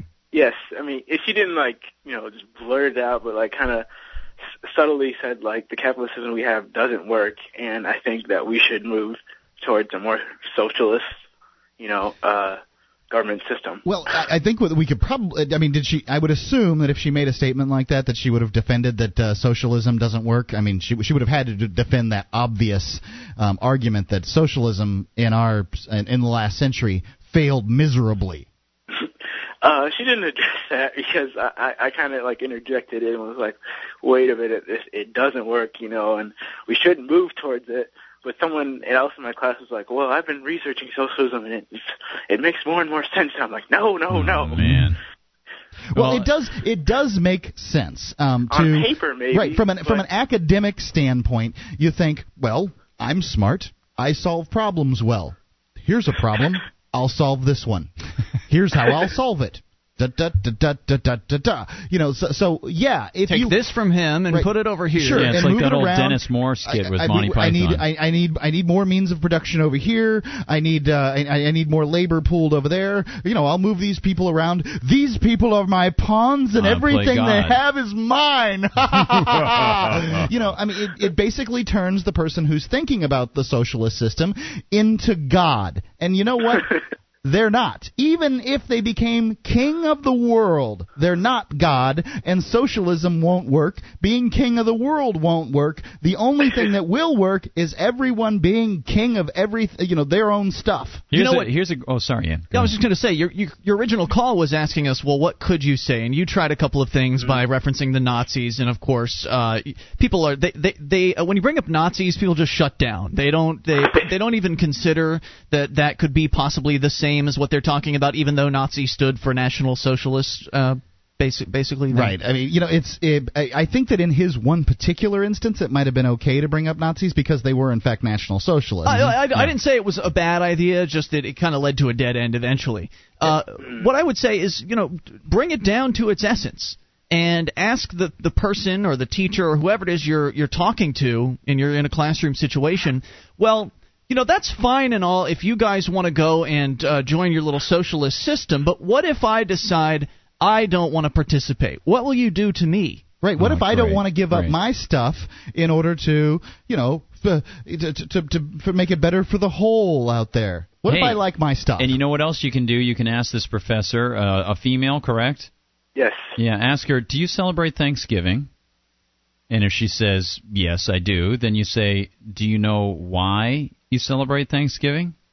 And then if you can pull up the notes of Governor William Bradford, well, he actually explains that they, of course, try to institute, as he says, I the think that's Platonic good for the, good for the professor. I, I think it's good for the professor. Maybe she will actually look that up. Likely she won't because people are so yeah, attached it, it would to be their up own to him. ideas. It would be up to him to look it up, and he could say, well, here's what they did. Right, but, and Bradford tried to go with Plato, and Plato has a socialist society mm-hmm. run by this, you know, the, the Platonic oligarchs, the, the, the philosopher kings, where they have no private property. It's all common property. And and and Bradford said, it's in a very, very brief little piece. You can read it. It's like one paragraph. We tried it and we nearly starved. Nobody yeah, had, had any incentive to work, blah, blah, blah, blah, blah. And they had theft going yep, on. Absolutely. And it brought up greed and avarice because some people were saying, how how how is it possible? And, and, and resentments. Uh, how is it possible that I'm working productively and this other person isn't working as hard and they get some of my stuff? He spells it all right out there from the sixteen hundreds. I, I, I agree that it's a very motivating story. I disagree that in a classroom discussion where you have moments to exchange with the teacher and there's cheerleaders popping their gum and people are, you know, fiddling around, you don't have these people's attention. I like Ian's, Ian's approach, um, Ian's approach which is... well, what if I don't want to play? What if I want to keep my stuff? What are you going to do with me? Do to me? Yeah. And yeah. do you realize that your system uh, advocates aggression against me? Yeah. Like, you are a tyrannical bastard. Yeah, and all the and other kids will see it. All I'm proposing is people being free to do what they want. Right. Yes, some people will be hurt in a system, you know, some people will be, uh, you know, will do better, and some people will do worse in a system where the free market rules, but... just so you know, they'll do better and worse in your system, and you'll be controlling the world like some kind of mad dictator, just like George Bush, who you hate. You stinking mm-hmm. fascist. Uh, that's a great way to pull it out. Well, I don't want to hurt his feelings. Like no, you don't that. say stinking fascist. No, you, you, just you, ask questions. Those two points, those first two points, which is, um, what are you going to do to me if I don't want to play, and mm-hmm. are, do you support violence against me? Do you, do you, do you support perfect. aggression against me? Yeah. Start there and let us know what happens, will you? All right, yeah. I just one more thing. I just want to say that, like, I, like I want to come. I don't want to make her look like a complete fool. Oh, it's okay. She's a really nice lady, you know. That's okay. And, no, and all she's you, indoctrinated yeah. like the rest of us. She, yeah. I don't. I don't have a problem making her look like a fool because, uh, you know, she's she's taken a foolish position and she is uh, dictating it to the rest of the class from this position of authority. And if you can break her down and you can make it so she can't answer your questions, or she changes the topic, or is embarrassed, or well, whatever. Well, she's going to change the topic, right? If you can yeah. make her look bad, then you have won. Then all of the other people in that in that classroom will be wondering, huh? What's that guy have? To, I mean, yeah, I'm going to talk to him after class. There's going to be a lot class, of people or, who will be shaken up a little. Yeah, That'll the gears great. are going to be turning on that one, and you and don't have to be concerned. You, you don't have to be concerned with what this woman thinks. What you need to be concerned with is the you know hundred people that are sitting in there, what they're thinking. I'm sorry that she has to be, you know, sacrificed on the altar of liberty here, but uh, she's already gone down the socialist road, and she's and, too old to save. There you go. Yeah, good yeah, point. Maybe she'll come on board eventually someday, but uh, in the meantime, user and abuser, my friend. Thanks for the All call, right. and let us know what happens, dude. Appreciate screw it. your grade. Yeah, well, whatever. It's just school. eight hundred two five nine nine two three one. You know, I figured out today why I don't didn't like college, why it just didn't work for me. It's the business model. I don't like college's business model. I pay them. They tell me what to do. Yeah. You know, it's the only place you can get that. The only other place you can get that is government. Yeah, yeah, where they, they force you to pay and they tell you what to do at the same time. Or, or I like a system where they pay me and tell me what to do, or I pay them and tell them what to do, but uh, not I pay them and they tell me what to do. You could be a masochist and going to a prostitute, so then there, there's another thing that you could be doing. Yeah, there, there, paying, there could be that. For someone yeah. to tell you what to do. Even uh, however, th- I've never. Uh, I don't like that business model either. I don't want to sound too callous towards the socialist teacher, uh, but but I am somewhat callous. Well, if you get, uh, but it'll if, think it'll make her think. Those two questions really would make yeah, her think. You know, if you really if you really feel for this teacher, then you could, uh, you know, I don't know, approach her after class and say, "Look, Missus Uh, Socialist, I, I just want to apologize for uh, for doing that in front of the rest of the class, but I couldn't, you know, I, I just couldn't stand for you talking about socialism in this way when so many people have died at the hands of uh, socialist uh, hey, and dictatorships." You know, and, I had a great professor uh, named Celia Benabib in, at B U for my politics and philosophy class, and she was awesome because she, man, she would be, she was a socialist big time. And, uh, you know, she, but she was open to argument, and it was great. We'd argue about Plato, and I'd make my points, and it was great. So if the professor is, is interested in, you know, really freely exchanging ideas, you can just say, you know, look, uh, you know, no disrespect to Professor so-and-so or Doctor so-and-so, uh, but what happens when I don't want to comply? What if I don't want to play this? And, and the that's gulag. the way to do this. Yeah. The gulag. And, and they draw them out, and you say, one more question, would you would you force me? And, you know, would you force me? And, and that's that's a great way to do it. And, and yep. uh, she's going to have to answer honestly. If you yeah. approach honestly, game's up, she'll then. do the same. Right. Yeah. What did what did I do to be forced to play by your game? I mean, you know, I didn't I dec- I didn't decide that I was going to play your by your rules. Yeah. So how is it that you I'm obligated to be uh, subjugated to whatever great idea you've got? It, whatever you might have the greatest idea in the world, yeah. but what if I don't want to play? There's always going to be people out there that right. don't want to play. Are you going to put them in Siberia? Are you going to lock them up in gulags? Are you going to just chop their heads off? Are you going to be more like Hitler or more like Stalin? Now, man? She might come up with arguments, well, if you live here, you tacitly accept this. Oh, That's so I've, the got next the, step. I've got freedom as long as it's the freedom to leave. Do I still have the freedom to complain? Yeah, and then you've got to get into relative choices that aren't as good and how that does that. Whatever happens, apply. It'll be an interesting discussion, and I hope it happens so he can share it with us. eight hundred two five nine nine two three one, and you as well, uh, those of you in the world of high school and college. Uh, don't be afraid to challenge your teachers. Please, you'll be the only one who does.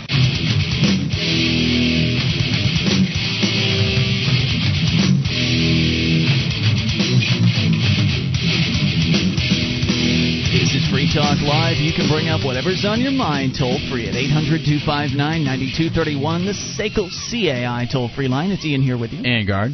And Mark. And you can join us on our website at free talk live dot com. The features are totally free, so enjoy them, including the wiki, over fifteen hundred pages created by listeners like you. Go to wiki dot free talk live dot com to get interactive. It's like the listener-editable version of our website, wiki dot free talk live dot com. And are you thinking about starting a business? Well, here's a word to the wise. Incorporate at legal zoom dot com. A corporation can help protect you against frivolous lawsuits that can wipe you out. legal zoom dot com is fast and easy. They do all sorts of legal documents, patents, wills, and trademarks. Use the code F T L to save ten dollars off your order. That's legal zoom dot com. We continue with your phone calls and go to Dave in North Carolina. You're on Free Talk Live. Hello, Dave. Dave, North Carolina? Going once? Dave. Hey, in North- I'm here. Hi, Dave. Here. What's on your mind? Uh, yeah, I actually had a couple things. Um... I just wanted to let you guys know about some lunacy going on here in Charlotte. Okay. Um, you know, I don't know if you know about the drought we've been having lately. Did not know. Uh, down down here in the South, we've had a pretty rough year, actually. Atlanta was a lot worse, but uh, they yeah. they started the mandatory water restrictions, hmm. and uh, I mean, I think I think they said we cut back water usage by like at least thirty or forty percent, and. Uh, Now that we've actually been getting some rain, uh, people are still kind of conserving, I guess, and uh, they have like a fifteen million dollars budget shortfall in uh, Charlotte, and so of course they want to uh, raise the uh, price of water per gallon now. Mm. Now that you know, now that they got us to conserve, they want to raise the rates on us, and uh, it just seems kind of funny because you know a business that did that would probably lose all of its customers. Mm. Uh, Well, it's interesting that we that people have problems or governments. It's interesting that there are these issues around the country with water and droughts. And if you look at the the uh, what I think the problem is is that governments are in charge of the water. Yeah. I mean, if, exactly. if we had the marketplace delivering water and we had competition in water services, then there would be no droughts. I mean, they would figure out ways to, uh, you know, get water from under the, the ground or whatever it is, whatever different ways the marketplace would come up with. They managed to, to get this done, whereas government, it's just another excuse to control you. When government is uh, government water department is having a problem, well, then that's just a reason to crack down and uh, restrict when you can use your water and how much you can use. And if you're not using it on the right day, then they're going to cite you and fine you and harass you. Yeah. And I mean, it just it's just. Just, it, it's really just an excuse to increase the police right, state. Not to mention the, uh, the the the cost of the enforcement of the rules that they have. You know, they, exactly. they they employ bureaucrats to go around in trucks and waste valuable fossil fuels by you know checking on people's lawns and stuff. Yeah, yeah, and not to mention, you know, if there was uh, more uh, competition, there'd be there'd probably be many more and and much larger reservoirs in case of a drought. Yeah, you know? Absolutely right. And I just think, you know, especially there would probably be more people that were interested in uh, non-fluoridated water and, and things like that, too. I mean, I never actually thought about it being private until yeah. you just said that, Ian. You'd actually have a, options. Can you, if, if, if, can you imagine options in your water? uh, you know, and it, it seems this is one area that I've thought about in the past, and I, I think that there's, like, there's I, – I don't understand the economics behind how – water would be delivered in the free market. I know it would work better. I just have faith that it would work better because everything else works better. Uh, you know, water's important to life. Energy, electricity, energy, electricity, heat, food. Yeah. All these things are scarce resources, but we've been we've been sort of scared that water's so scarce you can't waste a drop of this. Turn the water off while you brush your teeth, for God's sake. And if your shower lasts more than five minutes, you're going yeah, to hell. That's amazing. And isn't there? But a we're dispute? Getting told that, so I I, I wonder. I, when generally when you buy things in bulk, you get more. So the people that use more water would probably pay less per gallon in in a free market system than probably. The people that use right. less and conserve. And I, I'm just wondering how it would work to conserve water, because they would obviously want to conserve it to some extent, because it would be sort of unfair that they would have to go desalinate water and all that other stuff, and then but I'd see, have to pay more per but gallon. But the people who, the people who would use a lot would still want to conserve. You know, that's the thing. The market is the best mechanism for conservation ever invented, because people don't want to waste anything. They so, have incentive, yeah. Yeah, they have an incentive not to use as much water as possible. So even though they might right. be buying in bulk and, you know, getting special deals or something like that for the water, uh, they would themselves be trying to be as efficient as possible for the usage of it. We'd all be more efficient because we'd be paying our own bottom line, and the demand would drive the cost, and, and the supply and demand would drive the cost rather than government regulators.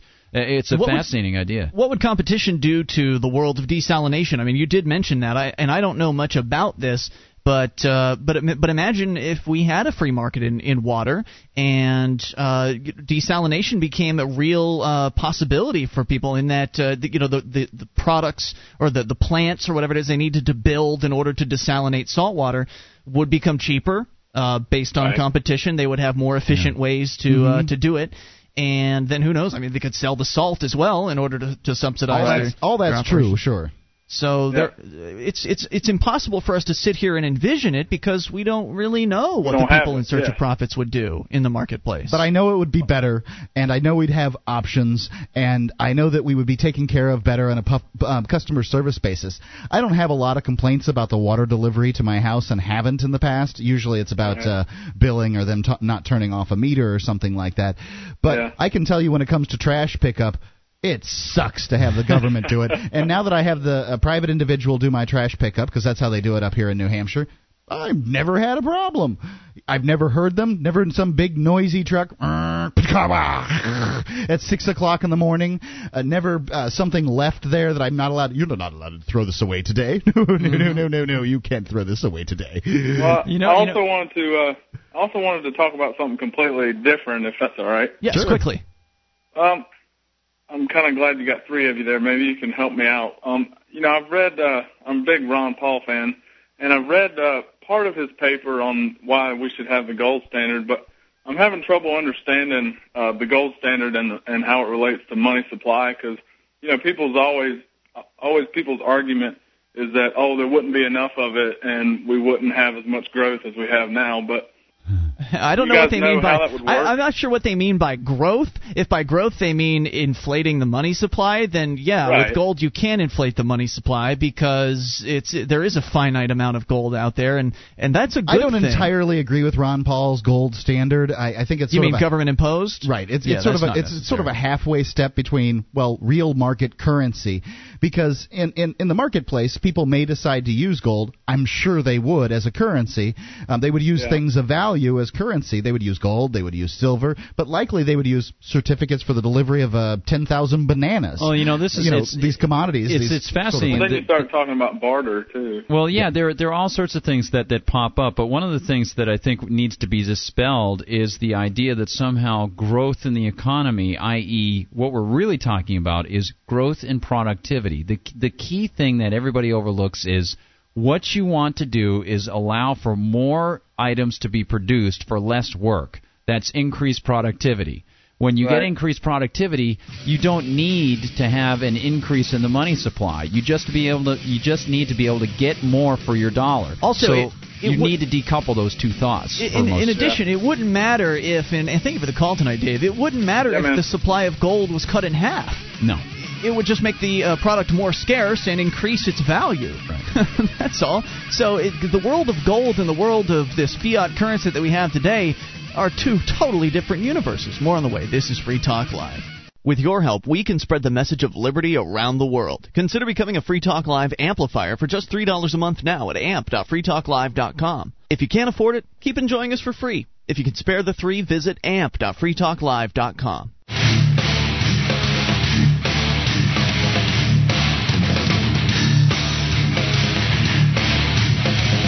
This is Free Talk Live. Bring up whatever's on your mind toll-free at one eight hundred two five nine nine two three one, S I C L C A I toll-free line. It's Ian here with you. And Guard. And Mark. And you can join us on our website at free talk live dot com. The features on the site we give away, so enjoy those, including the Shrine of Female Listeners, the dozens of ladies who've taken the time to send us their validated photo, prove they listened to the show.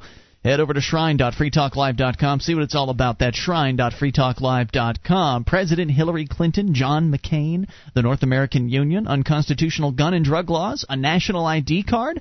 What's your trigger point? If it happens, what will you do? The Free State Project knows that one size does not fit all. Participants choose which event will trigger their move to New Hampshire to join the fight for freedom. Check it out at free state project dot org. That's free state project dot org. We go to your phone calls. Ken in Tennessee. You're on Free Talk Live. Hello, Ken. Hey, there's music. Wow, Hope Ken's got his own soundtrack. I like there. that. Ken? That was pretty cool. Do we still have Ken? Ken going once? Ken going twice? I think Ken's playing the electric yeah. guitar. Yeah, I guess so. All right, so uh, let me continue here with an email we started last hour uh, because we never actually finished it. And I wanted to make sure this man had the chance to make all his points about immigration that he wanted to make. Now, he's concerned about them illegal immigrants down there on the border murdering an alleged twenty-five Americans per day, according to his unsighted source. He says that, uh, guess what happens when you no longer have borders? You no longer have a country. Maybe patriotism's a quaint old-fashioned notion to you. Maybe you feel corporate profits are more important than the safety of American citizens. Well, I think that American citizen safety is um, increased by uh, illegal immigration in that their... Their you know, safety is the, increased by illegal immigration? Right. Their, their standard of living is increased, and with increased standard of living comes increased safety. Because... Illegal aliens uh, make it, and and legal aliens, and, and, and people moving to this country, they make it, uh, products and services more affordable. Do you think that it'd be as easy and cheap to work at a restaurant, or uh, excuse me, to eat at a restaurant, um, as you know? Currently, they have an illegal alien washing the dishes. As if they had to hire me at eighty thousand dollars a year to wash their dishes. Yeah, no, prices. That's an uh, excellent point. Menu prices would probably go up, but I've never heard that b- comparison. I mean, we've heard a lot of uh, the same sort of cliched points about immigration from the uh, the anti-immigration zealots uh, like this gentleman, but I've never heard corporate profits juxtaposed against safety. Well, I'm not sure how uh, they I, think they think that by keeping open borders, you see, and I think Mark's point is is just right. Uh, the the allowance for us to have more expendable capital left in our pockets rather than wasting it on people who are are possibly much more productive being in lower lower um, needs jobs. Uh, they, this guy, the accuser here in the email, is saying, well, you know, the corporations, they just want to get cheap labor because they don't want to have to keep moving all their factories overseas. They want to have all the cheap labor come here to the southern United States, mm-hmm. uh, and that's just terrible. You see, they're giving up our safety because all these people are committing them crimes and stuff out there, all them illegal immigrants. And uh, so they're saying that the corporations are sacrificing our safety for their profits. Yeah, it seems to me we can have both. Uh, with the, seems with the, to me. With the free marketplace, we can have profits and we can have safety. Seems to me if you've got money left over to be able to buy another handgun or to be able to pay for a private police force or a guard or uh, put up a fence or something around your house or put up lighting that's a little more protective, or you have just... fewer people who are in bad economic situations who might be driven to crime, you've got a safer society. Right. Now, I'd like to point out that his uh, his quote about this twenty uh, the allegation that twenty-five Americans are murdered every single day by illegal aliens, again, he doesn't cite anything, and it, you know, it seems seems pretty unbelievable to me. But even if it is true, let's let's pretend like it's true. Uh, why would those people be murdered? Is it just because people want to come here and kill Americans? Is that is that going to be the new talking point about illegal immigrants? Is that like the terrorists? They hate our lifestyle. They want to come here and kill us all. No, they're they're bad people. They're poor. They don't have the same uh, morals that we do. They're desperate. Desperate individuals, and I'm, they're able I'm to sorry, do, willing but, to do anything. But to, anybody to that live, makes a claim like that, Mark, has never met immigrants. They've never met these wonderful, hardworking people that, for the most part, are coming here to make a better life for themselves, hey, and there's nothing you know. wrong with that. Look, murder's abhorrent. I don't care if it's an illegal immigrant who's committing the crime or an American-born citizen that's committing the crime. If you're murdering someone, that should be what we're what we're dealing with. And it's really, this mentality is pushing people like uh, like Michael, who emailed in, into this collectivist uh, mentality of, well, it's all the illegals, it's all these people coming across the border. See, there's killers in that group, and that means they're all possibly killers, and so therefore we got to keep them out because there's killers. Mm-hmm. Well, wait a minute, aren't there right. people in America that kill people too? Should we throw everyone Maybe in America out, out. Yeah. while we're at it because there are killers among us here in America? I mean, this is just so ludicrous, this mentality that you should punish every single person that right. walks across the border because a couple of them might be bad you guys. Know, if, if you looked at uh, the if you look at the statistics about the African American community, and I, we can we can talk all about how the African American community is probably, you know, probably targeted more so than than whites in general for uh, crimes. But if you just look at the crimes and you know committed by African Americans according to the court system out there, you'd say that African Americans, we should just go on a killing rampage and kill them all, get them out of here, or ship them away in boats by this same sort of logic. Right. If you believe that. So groups... I ask Michael, if if that's the case, I mean, if if if you believe this logic, do you support the wholesale slaughter of African Americans? Do you support rounding them up or gassing them or, or perhaps shipping them off to some other place? Maybe send them back to uh, Africa like we, Wayne, we intended to do with uh, Liberia. Because statistically they're in jail more and they're, they're committing more violent crimes and things like that. And uh, regardless of whether or not some of the laws drive these people into the underground, because we have the three strikes laws, we have the drug laws and things like that. By the way, it's also true with uh, American Indians. What do you intend to do about that, Michael? Uh, uh, and, you know, uh, just to bring up an anecdote, uh, you know, when, when when friend Nadia was up from uh, Siberia, over from Siberia, uh, we ate at a particular restaurant, which will remain unnamed. I won't even tell you whether it's in New Hampshire or Massachusetts or anyplace else. In fact, I can't even remember the name of it, but I do remember one thing. She and I were talking about her immigration status, and because she, she'd like to come to the United States. Mm-hmm. And the people who were serving us, the people who ran the restaurant, were almost all to a person undocumented. We even had a conversation with one guy who was an undocumented, illegal alien. We got great service, very cheap, and I know I would have paid more if I had been in a restaurant that had a bunch of people who were American citizens. Mm-hmm. Now, you you know, you can talk about whether or not the illegal immigrants are somehow being exploited because they're illegal. I don't know. Whatever. But one thing's for sure. I had extra money left over in my pocket, and I'll use that money. That's what I want to be able to do with my life. I don't want a politician or the guy who emailed you to tell me I'm unpatriotic because I want to be able to get the most for my effort. That I want to be able to work with somebody who wants to give me services at a restaurant who comes from another country, just happens to come from another country and doesn't have the skills that somebody else does. And then eventually he will get the skills and he'll demand more money. I God don't want, bless America. You right know, on. He'll get a white picket fence. He'll marry, uh, you know, the woman of his choosing. They'll raise kids. And you know what? Three generations down the line, they'll have you, Michael. And you'll hate the next group of immigrants that want to come to this great country because your family was a bunch of immigrants. And back then, they didn't have the rules that they currently do. Right. It's just so sick to me. These people that benefit from a country of immigrants that then want to te- want, want to limit. Yeah. Clamp down, as he says. Yeah. He says he wants a total clamp down on the border. Wow. Now, I, I just wonder if the, the people that are advocating this, if they have any idea what it is they're talking about. It, it's the destruction of this country. They want to destroy the land of the free in order to make it a safe right. little domicile for white people. And because you because can't because have our it both culture ways. The way it yeah. is currently, the, the culture that we've created with the Chinese food and the pizza and uh, you know the, the people that say Gesundheit when you sneeze, that culture is America, and you can't change it for a second. Yeah, you know, they you can you they can't have it both ways. You can't have liberty and a total clampdown. And why is it why is it that conservatives, who I always used to hear telling me, watch out for the national I D, watch out for the police state, they're going to come and try to get you, the rel- particularly the religious conservatives who just a few years ago were warning me, why is it that they're all out there telling me we need a wall to keep out people and keep us in, we need I Ds all over the place. W- w- what happened to these people? More on the way. You can take control here in the remaining, uh, remaining moments of Free Talk Live.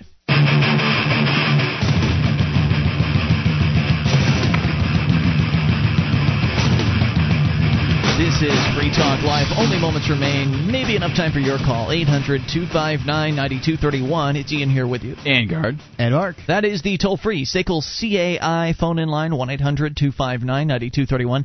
And you can join us on our website at free talk live dot com. All the features on the site are totally free, so enjoy them on us. Now, if you like the show and you want to help support Free Talk Live, then go shopping with us at amazon dot free talk live dot com. We mentioned Gardner Goldsmith's book earlier. It's yeah. Live Free or Die. Thanks. He mentioned you could get it on Amazon. We'd prefer you enter through amazon dot free talk live dot com. That way Amazon doesn't get all of the profits, and a small chunk comes our direction. That's right. So I'm helping you guys. I'm helping me. And everybody wins. Yeah. They get the book. That's they get the book. Cool. You get the uh, ch- good chunk of the profits. We get a much smaller chunk, and uh, everybody wins. I gave, I gave one to my mom just the other day because we've been moving them around. She she was missing a copy, and she's like, she's been sort of sick recently, and she's like, oh, this is too heavy. It's two point two pounds. It's, it's really a beast big. Of a book. There's it's no big, doubt about yeah. it. So you'll get your money's worth. Yeah, man, absolutely. Uh, so once again, that's amazon dot free talk live dot com, and if you know Amazon, you know it's not just books, forty-one categories to shop in, uh, as well as used items. So you can really get it all. Uh, are the I wonder if they're showing up on the used items list yet, uh, Gardner. I don't know. Not that I've seen. That's so a good far. Thing. If it's not yeah. on the used items, it means people are liking it. They're keeping it. They're holding on to it. It's oh, a keepsake. Yeah. And by the way, for the ladies, there's a picture of my dad on the back, and he is was one handsome, handsome. Is there a fellow. Resemblance between uh, the uh, the elder Goldsmith? I'm and... not gonna say. I just can't judge. Women will have to tell me sometime. Because I know I looked like my dad when I was in fifth grade. But wow. I do you look know. Like your dad. Yeah. Yeah. yeah? Okay. All right. Anyway, eight hundred two five nine nine two three one. So shop there, and Free Talk Live gets a cut, and you get what you want. That's amazon dot free talk live dot com.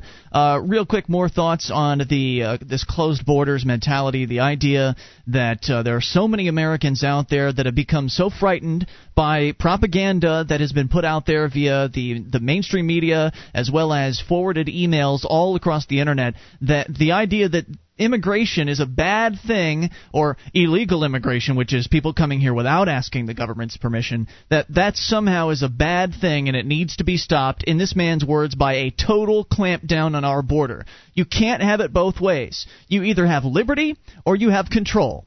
Yeah. Okay, or something in between, which usually involves some level of control. So you've got liberty or control. Total clampdown means total loss of freedom. Hey, did, by the way, I don't know if I told you guys about this, but over on our show we have this fake guy uh, that I, that I bring on. It's actually me through the phone. It's named Frank Narcolepto, mm-hmm. and he's a he's a spurious state legislator. And uh, he comes up with all these ridiculous uh, proposals, like instead of Columbus Day, he decided to change it to Columbo Day, so it would be politically correct. And, you know, everybody gets a cigar and a dirty old raincoat and stuff. It's very exciting. But he has a new initiative called the Borders Protection Initiative, because he wants to protect our borders. And basically what it would do is it would outlaw all of the Barnes and Nobles in the United States, Philippines, and Guam. It's pretty good. Nice. Yeah, because he likes borders better. You know. So uh, so it's not going to work, by the way, the total clampdown, while it might – well, you know, it might actually. It might actually be successful. If they totally crack down and they uh, they demand that all business owners, uh, they check identification of all of their workers, and they have these random, you know, searches and raids, randomly searching people's homes, looking for immigrants, uh, also raiding businesses. As we've seen, they've already started doing uh, some of these things. They've already started raiding businesses. So if they really step that up, then eventually it will get to the point that America is so much of a police state that the you know the immigrants will just say, ah, screw it, we'll stay here in Mexico. Well, just because it's happening. Out in California, there was a report. Sorry to interrupt, but I just want to mention there was a report out in California about how There is there is a, there are fruits and vegetables that are rotting on rotting the fields. On the vines. They can't get people to pick it. Right. Well, um, it, it will work as as t- progr- as it progresses. You know, more and more. You know, they get they, as they crack down more and more. Yes, it will be more and more difficult for people to come here illegally, and they'll they'll want to less and less. It'll also be but difficult for us to leave. It's the pro. It's it, it's also the productivity that comes. You can't be as productive in a in a police state. So we will destroy um, what freedom has brought us in this country. Look at the small towns. Uh, there, There are some very small cities or towns along range of the border, the southern border, that have had some. They've seen some crackdowns by the I N S or ICE, I guess is what it's called now. They've had the federal government cracking down in that particular area, or the town will pass some sort of ordinance that will restrict uh, illegal immigrants in some way, and they just find that there's this mass exodus of people yeah. that they just say we're out of here. Yeah, and their and, towns are like ghost towns, right? Right. Yeah. Right. The economies are going off the you know over a cliff, and businesses that have Had a lot, you know. For instance, like a uh, a convenience store that was used to having workers coming in in the morning to get their coffee and get a donut before they go out to work. They've seen their business just crash. I mean, yeah. there's nobody coming to buy stuff anymore. Right. So this is what's going to happen on a nationwide scale. It may not be as pronounced or as fast, but over time the economy will just start to suck, and uh, even worse than it is now. And our freedoms are going to be in the toilet because we're going to have this uh, crazy immigration police state that that they're proposing. I, I'm sorry. I don't want to live in that country. I love the idea that people should be free to come here and make a better life for themselves, and that's that's where it should end. Yeah. Don't take my money and give it to those people. Don't uh, don't redistribute my wealth. So cancel the welfare programs. But some people will say, well, okay, that's a good idea, Ian. Let's cancel the welfare programs and then open the borders. As though that we can close the borders while we work on canceling the welfare programs. You can't have it that right. way. Right. The, currently, the borders are relatively porous, so then you would have to go through the work of closing the borders. Why not go through the work of shutting down the welfare system that uh, causes, you know, the, the undesirable sorts to come here and, and try to mooch off our system? By the way, actual welfare. Um, we're just talking about uh, you know uh, state redistribution of yeah, wealth. Actual yeah. welfare. Most illegals don't use it because then they could be tracked. Great it's point. True, but hey, and by the way, compliment to both of you gentlemen and and to the people who tune into the show. I was just thinking as I was listening to you guys talk that you know it hasn't been since maybe I watched uh, Buckley's Firing Line that I used to see this sort of real conversation about an issue. If you turn on the pop media, you don't get this sort of thing. You don't get a really it's satisfying for people who are just being introduced to this program. If they hear both of you guys talking and they hear the things you're saying, these are new ideas to some people, like that man who emailed in, uh, and others who might be inclined to do the same thing. If they only hear it, it's just interesting to hear these new ideas and say, oh wow, that's I didn't know that. That's really interesting. I didn't. It's it's really really great. And thank you for that, Gardner. And, and people should start chewing over these ideas because uh, the t- time is of the essence here. The longer we wait before we make a stand for freedom, the more a crackdown is going to be. The the more oppressive the government will become. But we've got to go to the phones. Ken is back on the line. Uh, we tried him earlier. Ken in Tennessee, you're on Free Talk Live. Hi. I just a uh, couple of factual things. Well, first of all, I would wonder how many people are murdered in the United States every day. You know, what, whether the E S twenty-five is true, is that uh, twenty-five out of two hundred, twenty-five out of fifty, twenty-five out of one thousand? It's a good question. Not sure.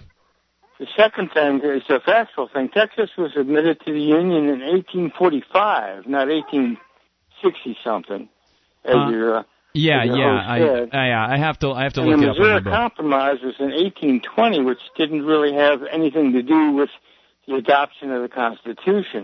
Yeah, that's right, but uh, and, they had already uh, had... Hold on just a second. I, I think it's a stretch to uh, try to parallel the importation of slaves, which is what all these are about. That's all right. All these things are about, and people sneaking across the border. Well, there's a, there is there's an argument that's been made by some people that they say, well, look, uh, just to address one thing that has been brought up and not brought up here on the show yet, uh, some people say we're being invaded. Uh, the immigrants who are coming over and inv- are invading us, which I, I then say, look, if you look up the definition of invasion, I don't know if you're you're making that sort of an implication, but um, no, I'm just saying I think it's a bit of a stretch to talk about the importation of slaves. Yeah, well, so, but that's the thing. Uh, talk about. Yeah, but the, but the thing is, the thing about it is, if if constitutionally they're saying that uh, the clause that deals with the importation of certain persons is not about slaves, then then it is. That's yes, the, that's exactly right. That's exactly right. Then in that case, there is zero provision for the federal government. There is no way anybody could even misinterpret the Constitution to say that it has anything to do with immigration of anybody else. No, the only thing about immigration possibly is that if you were born in the United States, you're a citizen. Right, so the Constitution. So, so, so then you'd say that the Constitution says nothing about immigration. Nothing else. And oh, except no, for, nothing, except for the, there's nothing at all. Except right, for the Tenth go. Amendment that says the power is not delegated to the United States by the Constitution, nor prohibited well, to, states, to yeah. it by the states, shall be reserved to the states, respectively, to the people. Yeah, and this is so all the federal pres- government has no right. power in the area of immigration. Well, and it's right. all presuming that you believe that, you know, the Constitution does anything at all. I mean, it is just words on a piece of paper, and mm-hmm. the federal government is just a, you know, an organized criminal gang. So, mm-hmm. I mean, it's really just more of an academic exercise than yeah but but else. I think a couple of the points that that he brings up are very salient. The, the thing about the Texas thing, it doesn't really matter, you know, when they were brought in, and you're absolutely correct, uh but the the point is that when Texas comes into the union and says that it's going to have its own immigration bureau, that indicates oh, that that's the people, because it was an independent country, right? But it doesn't matter if they from the no no no no they reconstituted when they became a state. They had a new constitution when they became a state, and if they were going to become a state, they would consider those factors when they were writing their own state constitution. Good call, Ken. We're out of time. Thank you for making it. It has been Ian here with you, Engard, and Mark. We will return. You can join us uh, tomorrow night, and you can also join us online in the meantime at free talk live dot com. D V D, books, music, instruments, periodicals, computers, software, electronic, photo, cell phone, office products, home and garden, bed and bath, furniture, kitchen, pet supply, automotive, hardware, apparel, shoes, jewelry, grocery, healthcare, sports and outdoors, toys, games, used, and more. It's a department store at your fingertips. amazon dot free talk live dot com. Get all your shopping done, a great deal, delivery to your door, and a percentage of your purchase will go to Free Talk Live when you enter Amazon through amazon dot free talk live dot com.